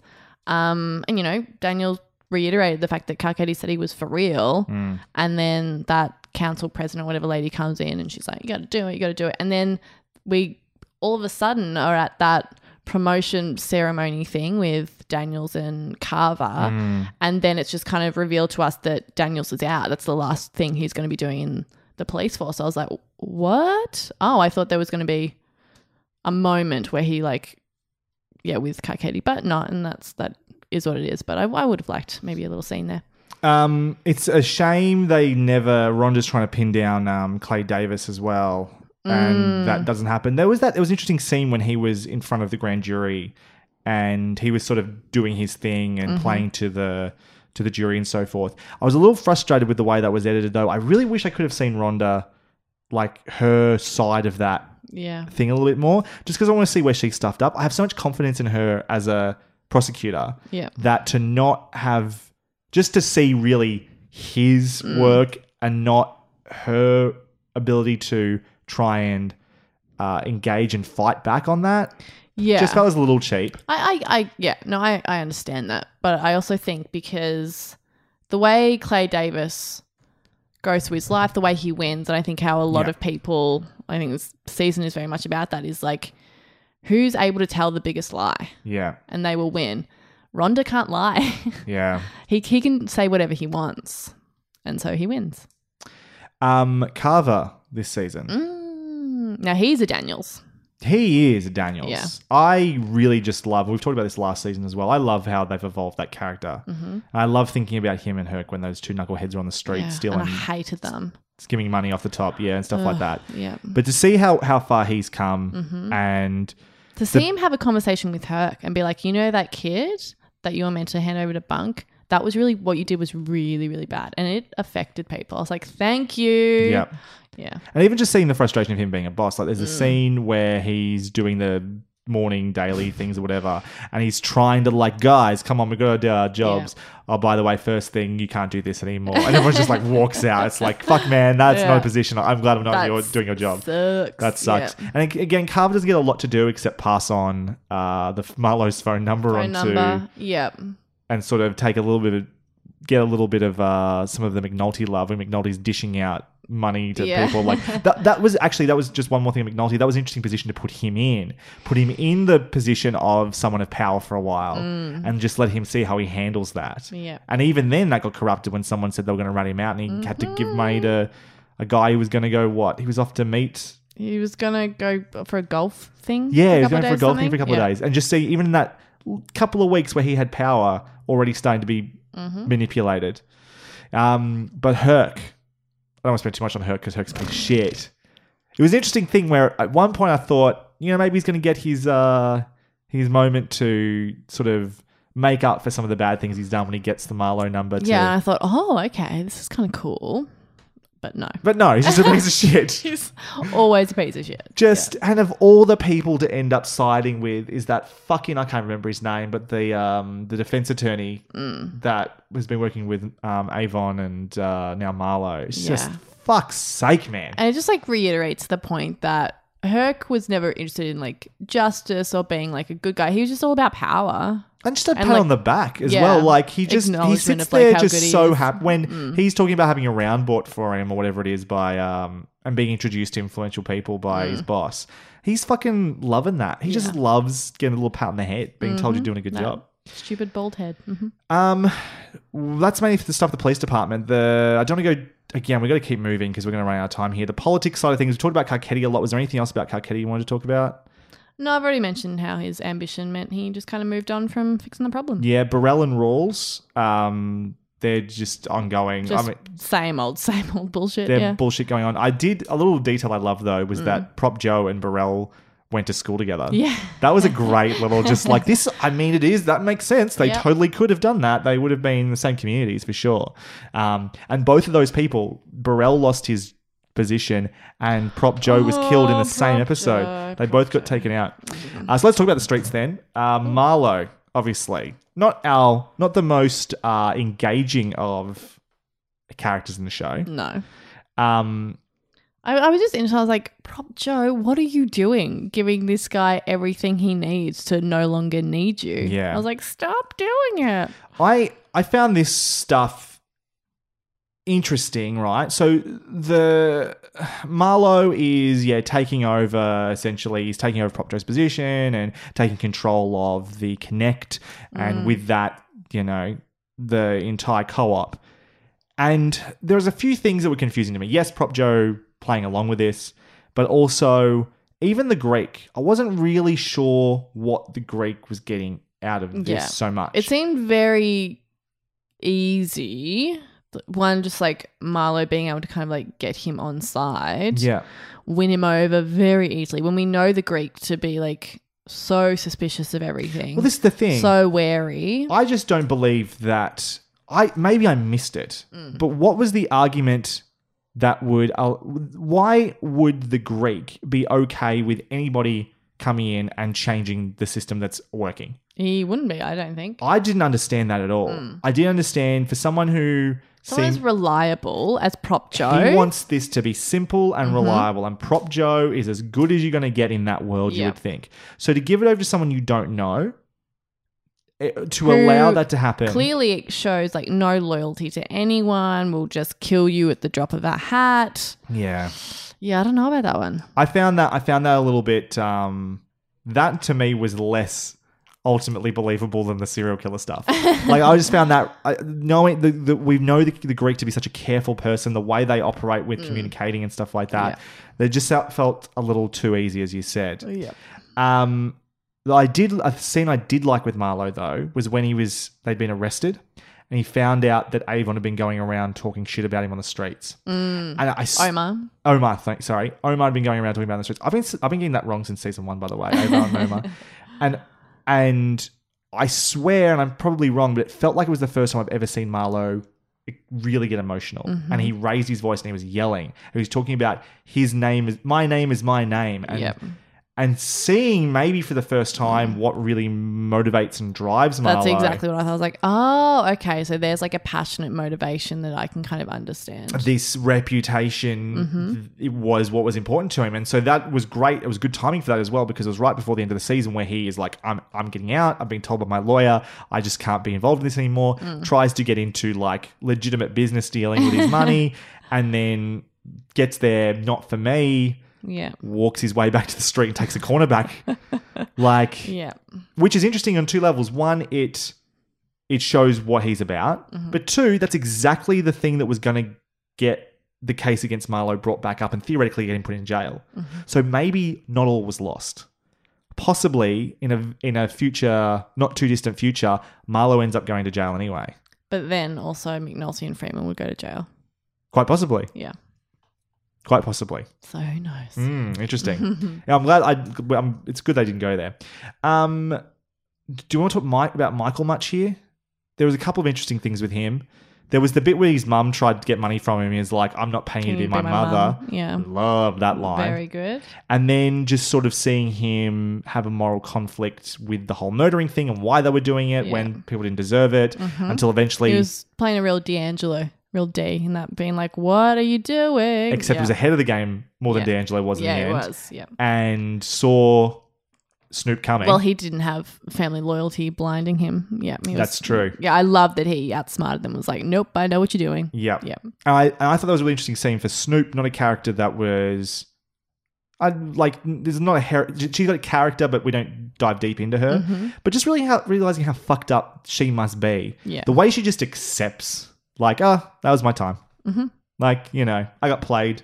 Um, That's they- like they- her they- whole world is that. yeah, well, she just talks about everybody she kills is like, oh, it's not, it's not about right or wrong. It's just, it's, just- their it's their time, time, yeah. and she just accepts that it's her time and just That's really sits up. there and gets her brains. Like, just shows out. you like how little value for life she has. Yeah, absolutely, including her own. Mm. Um, Omar. Mm. So, last season, last episode, you said I would like a scenario where Omar can just uh, disappear and go and live on a desert island by himself. Yeah. That is legitimately what That's was what happening. happened. He was on some little island somewhere, Yeah. living life. Should have fucking stayed there. Should have fucking stayed there. Um, so there's a couple of things to. How did you feel a about just you know? I, I we saw this coming, right? Mm. That Omar was going to get sucked back into the game somehow because how could he not? He couldn't have a happy ending. It just Yeah. wasn't possible. So then he comes back. He's trying to get back for the murder of the blind person whose name I don't remember. Butchie. Butchie, thank you. And then ultimately leads to a firefight that involves him jumping out of a window, Window. and surviving.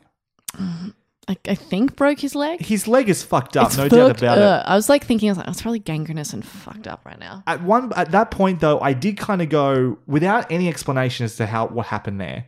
I did feel like that might have been the jump the shark moment. I was like, how the fuck do you survive that? I found that I love that insane even without an Marlo's like, explanation. that's some Spider Man shit. Yeah, yeah, yeah. No, I found that kind of crazy. Um, but then, so he's limping around. He's totally lost it. He's just looking for his final fight with Marlo, basically. Mhm. Just trying to bait that guy out. Yeah. And then, while he's getting cigarettes, Mhm. gets his brains blown out out of nowhere by a kid. Yeah. Now, you knew that he died this season. Did I you know did. how? No, I had no idea how. I, Did you see it coming? No, I didn't. Fuck me either. I, can I be honest with you? Yeah. So I was watching The Wire on my computer and I was on my phone and then I looked up and Omar was on the floor. I was like, I was like, oh, I better rewind that. And then I saw, I was like, holy shit, that's a little kid. Damn. Just a little kid, but so out of nowhere. Mm. Very Game of Thrones esque. I've talked, I've compared these things Yeah, before. This is a very Game of Thrones Mhm. thing to do, just to unceremoniously, without getting the um, the justice you feel that character deserves, just Mhm. done Yeah. In an instant. Fuck, did not see that coming. Especially a character who's as popular as Omar is. People still to this day talk about their boy Omar. hmm So to just have him gone like that, you because you were aware of this. I was because I had before because back in the day of season one of Game of Thrones, a very a, Like charac- a 10 character weeks ago, yeah. character gets killed, and it was all over social media. People talking Oh. about how they killed that person. And how shocking it was. And the way that they expressed that shock was similar to I remembered a death that had happened in The Wire, which was Omar. Yeah. So he was talking about, like, you know, they got my boy Omar and stuff. And so I knew he was going to die. Ah. But I had no idea how or, yeah. Are people? Do you have any sense that people are disappointed with the way he died, or they just talk about the shock of it and like? I never got a sense of disappointment. No. Just the shock, I think, was what got people. I mean, it's just it's just the, the tragic end that a character who could have maybe finally got away with something gets sucked back in, and Yeah. the, the game kills him as it was always going to. Yeah. as it's always going to with all of these characters. Absolutely. No I mean, one ever gets away except for Poot, who ends up working at Footlocker. Oh, that's right. that's right. Good on him. Um, yeah, I mean, of course, when we see what happens to Butchie, we expect Omar to come back and seek vengeance. Yeah. And I think naturally, because of how we've been trained to watch story, we want that story to be satisfying. Oh, of course. To have that end of you know, justice and fairness.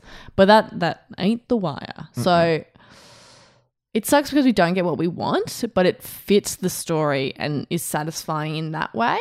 Oh yeah, yeah, yeah, Yeah, yeah. definitely. Um, oh, anything else would have been disingenuous. Absolutely, like this, absolutely. Mm. the the him getting away with the money last season and disappearing onto an island. yeah, was- it's like really. no, Yeah. But like of course the character like Omar is going to die like that. I mean he instilled fear to those around him and he used violence to do it. Yeah. And as he walked down the street, you know, people would run away from him, kids would run away from him. So if you're instilling that fear in a neighborhood, that fear is going to come back at you from like and it can be from anyone because you've instilled it in everyone. Mm. So yeah, I think it kind of makes sense that a little kid is just like I killed you. And even he just- killed the boogeyman. he got conditioned to put his guard down as well because he could just do it. He Yeah, could walk from his home to go and get some Cheerios or whatever, or some mm-hmm. honey crunchy nut or whatever. Oh, it's got to it be. Honey Crunch, yeah. Honey Crunch. and people would drop drugs, you Yeah. know, run away. The sight of him. he's- Omar. Oh, Yeah. mama, it's, It's Omar. Omar. And so he's just conditioned to just feel invincible. Expect that. Yeah. Yeah. Yeah, it was a sad ending. What about Bubs this season? Oh, boobs. I liked what they did with Bubs. Yeah, this me season. too. I thought it was very satisfying to see him improving, Mm-hmm. reforming, and see him struggle with that as well. Yes. As much as he's getting clean to. I also like the the stuff with the reporter and just trying to find the what Bub's story can offer other people as well. Mm-hmm. It was nice. It was nice to. It's the closest thing to a happy ending we get pretty much this entire show. Yeah. Yeah, Um, true. No, I, I think it was it was needed for a bit of balance to Mm. have that kind of because it's a character that we for a lot of us are so attached to to Mm-hmm. we feel a great amount of empathy for. It's just a nice little relief to have him be okay. Or Yeah. as okay as he can be after having lived through so much shit. Um, also, it reminds me just a little bit of the victories that seem to happen seem to always happen on a micro level. Like they happen in it's you can improve your situation. Mm-hmm. Yes, that's it. And that's the only thing you can really do. There can be people around you that can help, but don't expect the system to do it. Mm-hmm. Look to your peers, look to, you Your know, your family, family, yeah. those sorts of things. And that was similar as well into if we got a little bit of bunny this season, a very, very little bit of bunny. Bit of bunny. Uh, what's the name of the kid he adopted? Ah, Yeah. Raymond. Ra- Ra- Ra- it's like Raymond, I think, but it's from oh, I can't remember. He N- Na- Naymond? Namond, thank Sorry. you. Namond Yeah. is like doing like a Debate, killing it. killing it, Mm. killing it. Um, and seeing that improvement and seeing that Bunny's doing well, seeing the frustration from Bunny as well about this the Mm. He's like, oh, mayor. you can't do anything. Cool. yeah, but the yeah exactly, but the good to see like just that that didn't get fucked up. You always worry that anyone that ends up Mm-hmm. In a happy place is going to get fucked over, but good to see that Namond is, has been able to change his the the course of his Yeah. life. Uh, let's finish up pretty quickly by talking about the media side of things, which is a significant part of this season, Yeah. but kind of almost its own separate show. Mm. Yes, the stuff that's happening with Scott, the dodgy reporter who likes to make up quotes and exaggerate things. Yeah, or sort of- lie. or lie straight up, feeds into, well, there's a couple of things there. I mean, it's commenting on the media and the importance of the media being truthful. It's commenting. Mm-hmm. Having it's- standards. it's interesting how his actions propel McNulty's story forward. How they're just both tied up in their own bullshit, and they they're they're sort of tied to each other and what each other have done. Just one lie being perpetuated by two people from different perspectives is interesting. That Gus, the suspicion of Gus about I love him. Gus. Gus is a great character. so beautifully performed. Really, really great. So uh, incredible. Incredible stuff. and the there's there's been some interesting comments made in here. At this rate, this is a quote. I think it's from Gus. It could be from somebody else. At this rate, there won't be much to call a newspaper in ten years. Ten years later, they're not fucking wrong. Yeah. Ten years later, in reality, the what they're seeing happen to that newspaper and the degradation of standards and not just from uh, the stories that are being told, but how they're being told, investigated, and so on, so forth, is all true. Absolutely. Newspapers have become tabloids. That's it's trash and rubbish and cannot be trusted. You look at what Fox News is doing, or your the rags that we have in Melbourne, the Herald Sun in particular Yeah. You, the stuff in the UK, the it's exactly what's happened. Uh, it's so sad to see that called out 10 years earlier and then to see it in reality and just go, fuck, man. Mm. I wonder, also I wonder where go- Gus would be now. Yeah. It just made me go, well, he'd be riding the wire. Yeah, yeah, This totally. David Simon's experience. Yeah, yeah, yeah. Um, exactly what it is. Good point.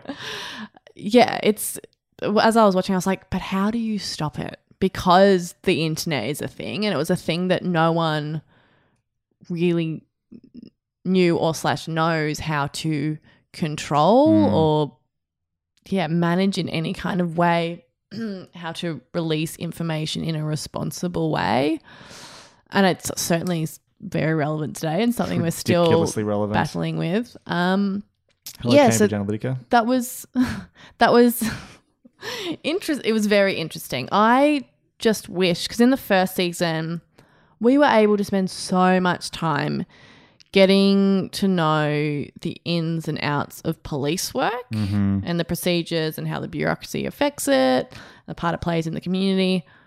Because this season was going to be newspapers, the media, I kind of wanted that same amount of attention into it. The way that we got like a lot of that in the schools and stuff. Yeah. And we didn't get that, which I thought was unfortunate, particularly because we have someone like David Simon who knows so much. Yeah, yeah. Um, I would have really loved, loved, loved, loved that. Um, so that's what I was talking about when I think the shortness of the season might have affected that. right, yeah. Um, and also in when it comes to the news stuff, the simplicity of the good guys and the bad guys. We have our Mm. Gus, and then we have our head honchos who were clearly just you know they're almost like mustache twirling bad guys. There, Yeah. there- there's a lack of nuance there. Gail, that- Gail yeah. Is really taking a turn for the worst. Um, the main guy, the curly head one, who's Gail from uh, Gail from Breaking Bad. Oh yeah, it is. Yeah. He Yeah. talked at one stage about having a superior product, and I thought that was Yeah. really funny thing to come from Gail. Um, Yeah. The he, yeah, exactly. He's just like just trying to get.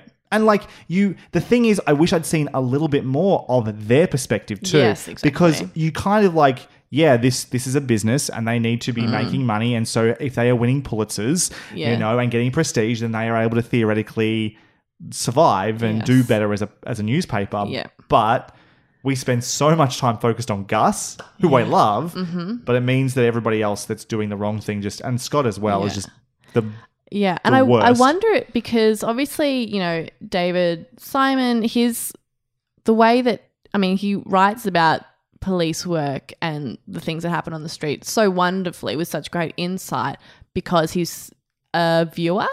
Perhaps maybe because apparently his experience of the sun and the guys in charge of the sun was in his experience quite similar to what we see in this season of The Wire. Right. Perhaps perhaps because he was in it and felt like he was the good guy. That's why we might get that sure. perspective. There's less of that other perspective because that was what he was actively fighting Yeah, against. He maybe. was That's an just- observer. he was a participant. Yeah. Yeah. that's a really interesting insight. Yeah, I think you're right that it might have been if we just had more episodes, that might have helped Mm. too. I also think that if there were more episodes, the pace would have suffered, and I really like the pace of this season. so it's a little bit of like you a never catch know twenty how it's gonna. Yeah, It's hard to know which roll is the better option here. But for something that is as interesting as it potentially could have been, it just felt like a little bit like an afterthought ultimately. Yeah, that's Like how I a- felt as well. A Yeah. fun afterthought. I, I, I really enjoyed every time we went to Gus. I did like those other two reporters. Mm. Love Alma. Alma. and who's what other reporter? the the guy that was following Bubs. oh yeah, he's lovely. He Yeah. was great. I liked that sort of like the mentor relationship he had with Gus. Yeah. And all and like seeing the positive side of this, the people Mm-hmm. that Gus was trying to be good reporters versus fucking Scott. Who Yeah. it's just it's oh man. He just want to punch he's got a punchable He face, doesn't he? He is the worst. Yeah. Uh, but yeah, it just kind of didn't didn't for yeah, it just didn't ever feel as integrated into what else was going on, unfortunately. Yeah. Um before we move into final thoughts, the ending, as in the last sort of like the last last half hour was almost like an epilogue. Particularly there's that montage at the end. Mm-hmm. Did, how did you feel? Did you feel fulfilled by what was going on, by what was being said?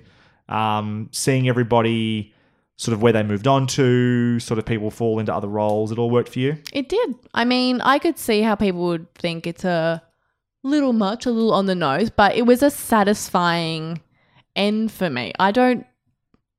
Sometimes I really don't want this really cool kind of open-ended ending. I don't. Sometimes I just want like the end. Mm. This is the end of the story, and it worked for me. I loved it. Yeah. I, I, I when it finished, I was like, thank you for the journey. I Yeah. really appreciate it. That's it. what it felt like, right? It just Mm-hmm. felt like like we're at the end of the road, the end of the journey here. This is this is where you get off. The bus is going to keep going. You know, people are going to keep doing things, whatever. Um, there's no mystery really left over except for maybe that little bit of Marlo going back onto the street, and like oh, the potential of what that means Yeah. for that, for Mm-hmm. further investigations or prosecutions or whatever. But the beyond that, it's just sort of like, yep, and this is where we leave things. Mm-hmm. What did you like the stuff with McNulty on the bridge? The line where he gets back into the car and says, "Let's go home." I mean, I saw it coming about five minutes earlier. I was like, I, well, I now I know what the line's going to be. Um, yeah, it was fine. Um, I It ma- just, it I just sense. wish that was- last shot wasn't so obviously poorly blue screened. I don't know what you mean. because it was like it was the right shot, like the Yeah. framing of it, the having him drive away, but what they didn't You do. just see the fuzzies around his nose. because the fuzzies around his nose and also the fo- the shot in the background. I'm pretty sure I only saw it the one time. Looked like it was in focus at all times. Mm. So when you've got something so close to the foreground and something so far in the background, both in focus, it always looks fake. Yeah. And so as soon as he drives away, it's already in focus, and you're like, oh, that that just did not work on any level. It, it is a real shame. It's a limitation of the technology back then. But listen, I'm not going to ding it a point because of that one little uh, flub. All right, let's move on. Final thoughts. Any last words? Final thoughts. That's why you always leave a note. All right, I got a couple of side notes. I'll go through them quickly. Uh, Cutty did show up for like uh, like one episode. Yeah, that's right. Five minutes, episode Yeah. five. And I was thinking to myself, where's he? He's been introduced in season three. Surely he's going to have a bigger part to play. He gets, he Mm-hmm. shows up and then disappears again. Yeah. Um, it's sad that Dookie didn't think to maybe head over there when he was homeless. Maybe. That would have been helpful. There's a bit, well, the episode that ends with Kima when she's looking after sort of the baby. And there's the final shot of her on the window, and you can hear the sirens and stuff like that. If you look real closely, it's obviously there's shining this massive fucking spotlight on her window. it's like it's so bright. I was like, Jesus, con- the way that street lights up is very convenient for this shot. The way it just she Yeah. makes her glow. You'd hate it if, you know, that was your bedroom though. You got that spotlight on you every night. Exactly. I did also like the bit where the FBI are doing the profiling on And the it's serial killer. McNulty? And McNulty to a fucking T. Was I love really that, yeah, because funny. he was like, they don't work. They just tell you things you already know, blah, blah, blah. And then he's just like sitting there, wide eyed, being like, oh, God. Yeah. Another Daniels and Rhonda moment that I love is when I'm pretty sure it's when Freamon's brings the case that can get Marlo and Mm. and he calls up Rhonda and he just says in his amazing voice, Rhonda dear, are you sitting down? And it's just like oh, that was a terrible impression, but it's just Yeah. like imagine it with oh man, so just beautiful.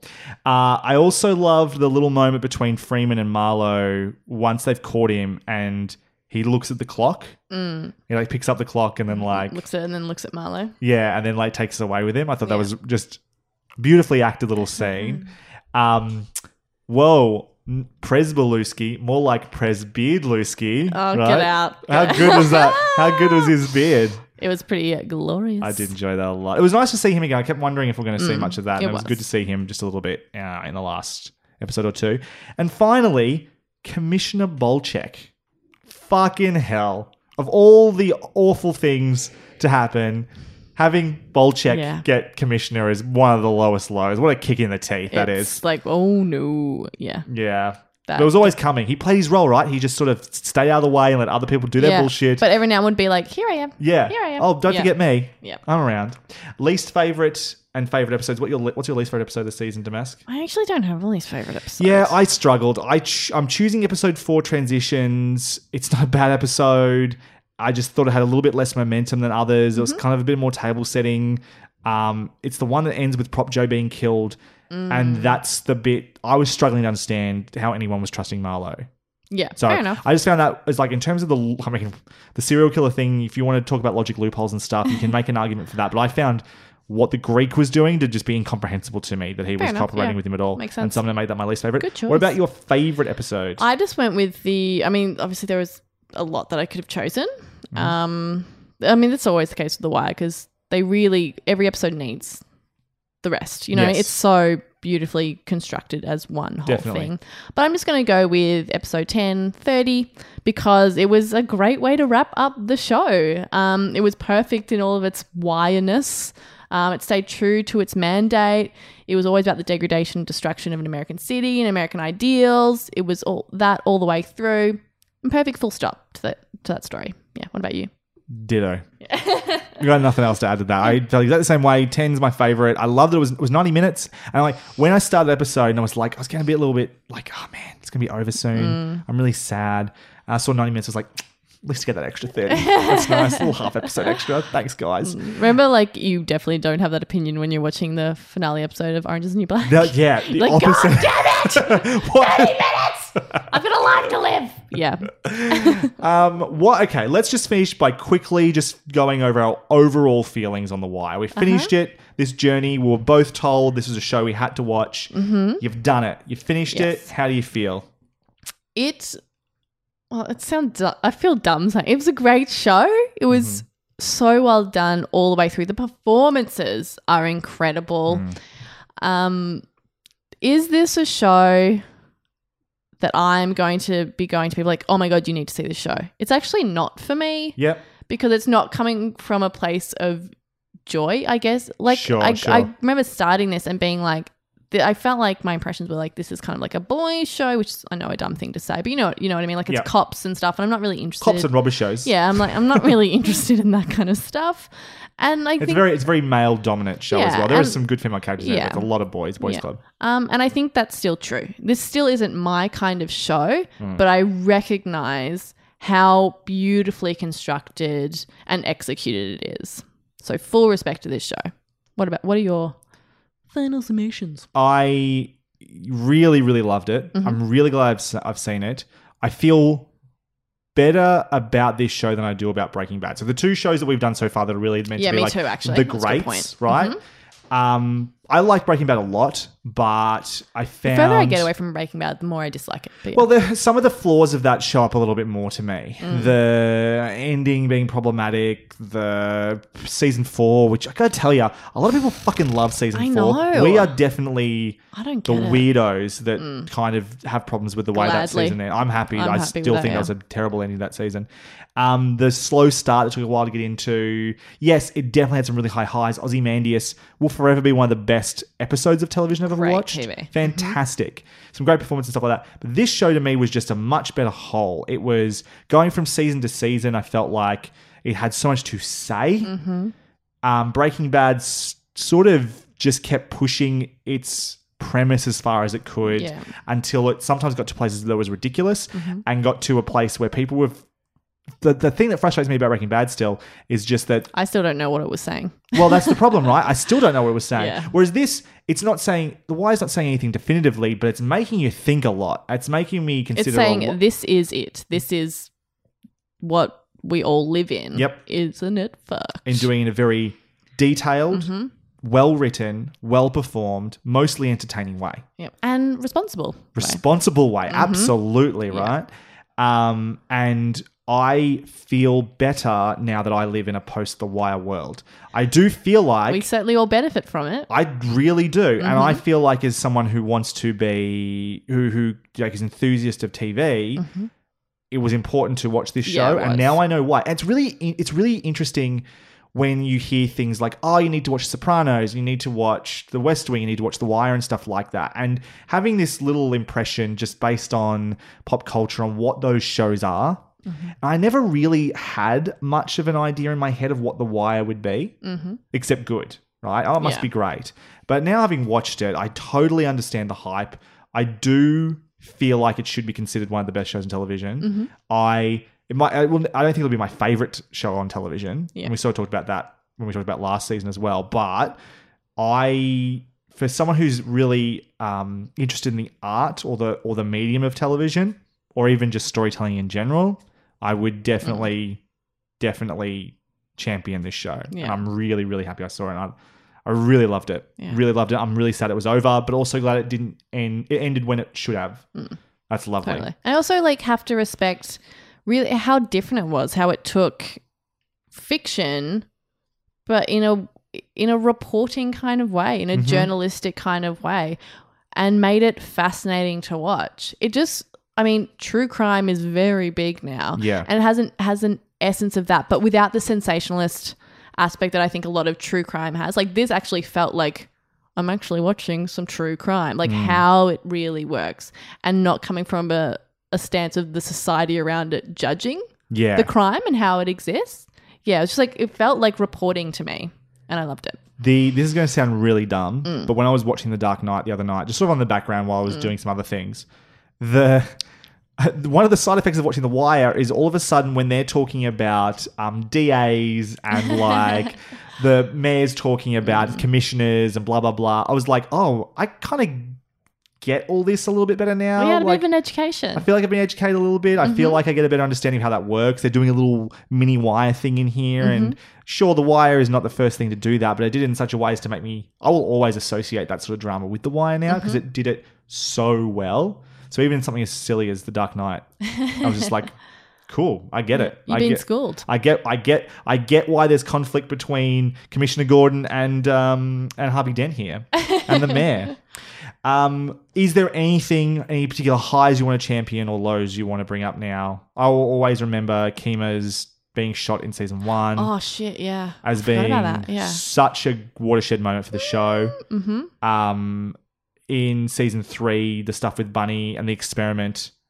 Uh, in Was that season no season season three? Yeah, Season three is the right, right. experiment with in Jeez. with the legalizing drugs as being a really bold move. Amsterdam. I loved that. Yeah. Oh my god, you're bringing back all these beautiful memories. just how Mm. cool a concept that was that a show could really Mm-hmm. just take t- time to do something like that and like go let's look at this for a 2nd Mm-hmm. the same with the schooling system in season 4 um, and while the serial killer thing doesn't have that real social application i did like where it took our characters and it made for a satisfying conclusion to the characters we were introduced to in season one Mm. i felt like it was a great way to come full circle um, the lows for me will always be ziggy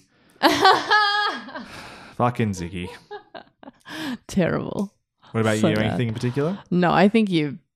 I mean, one, my memory is terrible. Um, but no, it's. I'm trying to think of. I mean, Stringer Bell being chased through that house by Omar. Fucking Stringer Bell, man. It were two seasons since he's been killed. Like Idris Elba, killing it, man. Mm. Oh, so good. So good. It was so sad when he left. Mm-hmm. Marlo never, never stood up. No, not came close to at what all. Stringer Bell was Not at all. bringing to the table. not even close. I, I, I do look forward to watching this show again. I do look forward to much slower pace, Mm-hmm. bit by bit, watching from season one, knowing how things go, and watching these characters, where they start, how they stay consistent, what changes, how things play out. Like even D'Angelo, I'm so fascinated to go back to D, Mm. and like he only lasts a season and a half Yeah, that's. but was so. Mm-hmm. important in season one, right? He's the linchpin with which everything else revolves around that season. He just gets rid of in season two. And trying to digest all that stuff again be really interesting. Yeah, I'll rewatch in about ten years' time. Yeah. Oh, yeah. Might, it won't be immediately. Yeah. But one day I'll get to it. Maybe if I can get my girlfriend or brother or something to watch it, I'll, Mm-hmm. I'll watch it with them. It'll be cool. That's it. We're done. This was a pretty epic episode of Hunting Seasons, and we thank you for listening. Um, if you'd like to contact us, you can do so via our website, huntingseasonspodcast.com. You can email us at contact at huntingseasonspodcast.com. You can tweet us at huntingscast. You can find myself, Broderick Gordis, on Twitter at bgordes, B G O R D E S, where I have, uh, we've been doing this week. I've been posting about, I watched, sort of half watched in the background, the Tim Burton original Batman movie. Oh yeah. I I'm sure I watched as a kid. Mm. I've never really watched it. I was more of a Batman Forever sort of guy. I watched a lot of that one when I was a kid. I Yeah. Mm-hmm. was just the right age when it came out. I've been a big fan of the Nolan um, Batman films, except for the third one, which was kind of trash. Batman, the original Batman, does not hold up in any way. I, I think there's some good stuff from Jack Nicholson, definitely, and it's probably a product, product of its time. Do you think? But as struggled. I really struggled to watch that movie. as a bit of camp cinema, do you think it holds up? Which I think is the intent, um, because I think it you're, does. prob- you're probably right. You're probably right that I've been spoiled. I'm living in a post, you know, Christopher Nolan Batman. See, I don't like the MCU Christopher world. Nolan ones. See, I love the Christ. Uh, Batman. Batman I'm Begins like- for me is my Batman. I'm more of a Tim Burton Batman gal. See, I, um, nah. Michelle Pfeiffer as Catwoman. There- like again, there are elements that I like. That you can take individual Hmm. Yeah. parts, and I'll go, yeah, I like that. I just find them so fun, but also terrifying. I don't know. I, I really like them. I think, and they're so camp. Like the yeah, um, okay. I, I've maybe I've just never responded to that side of things. I don't know what it is, but there's like there's bits where So despite rumors you are not gay. Yeah, exactly right. Where there's a where the bit after the, the Jack Nicholson falls into the vat and like the police are gonna take out Bruce and he's sorry Batman and he just does this like turning his whole body to look around him and then I was just like I can't for a second take like immerse myself in this movie at all. Yeah, but I think you're about to say take seriously, and I think that's where you're going wrong. Well, maybe I was. I don't know. Yeah, possibly. I just I didn't enjoy Just a it. bit I'll of fun. That much. Mm. I, I would. I think I'd enjoy it more if we were to do what we've done in the past: get drunk, and watch and it. watch and I have a would. good laugh. I would love it that Yeah, way. yeah, That'd be my favorite movie ever that way. Yeah. but uh, apart from that, uh, Damask, how can people find you? You can find me on Twitter and Instagram at Maskymoo, M A S K Y M O O. On Twitter, um, I think I was recently, because I'm working in the Comedy Fest at the moment, so I just mentioned that I was lucky enough because of that to see Celia Pacquola perform, and she was wonderful. So I just, I just wanted to let her know that she was wonderful. Thanks, Celia. I know hmm. you're listening. Yeah, good friend, good friend. Thank you to Sean Kirkpatrick, aka at Shawnee Boy Draws, for his logo and design work. Thank you, Jordan Calavis, for our theme song, and Lucas Heil of Bo- Birthday Loyalty Club for our bumpers. Find their links in the show notes. If you enjoy what we do here, we'd really appreciate you sharing the podcast with others uh, who you think might enjoy listening to it. We also pre- appreciate your positive reviews on iTunes, Google Play, Stitcher, uh, YouTube, and whatever podca- podcast platform you return. I should slow down. Next week, we'll be back to discuss discuss the reboot season one of Lost in Space. So this is the Netflix original Lost in Space series. I'm kind of excited. I'm um, very excited. Having watched the first couple episodes already, Mm. um, uh, I don't want to put too much out there, but I'm going to say the pilot was a very good pilot. I thought. Yay! I was good. really impressed with what they were aiming to achieve and what they did. And Mm-hmm. cool. you're going to love it Yay! Because it's very, very character focused Noise. That's which my is jam. Mm-hmm. your thing. And to join us next week, we're going to have a very special guest in Cameron Williams, who um, he's a TV and film critic. He does reviews on the ABC and for a number of different publications and so forth. Um, so I'm looking forward to having him on the show. In the meantime, thank you very much for listening. We will see you next week. Catch you later. Bye.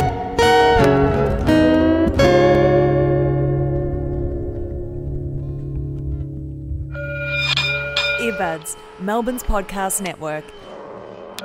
Earbudsnetwork.com.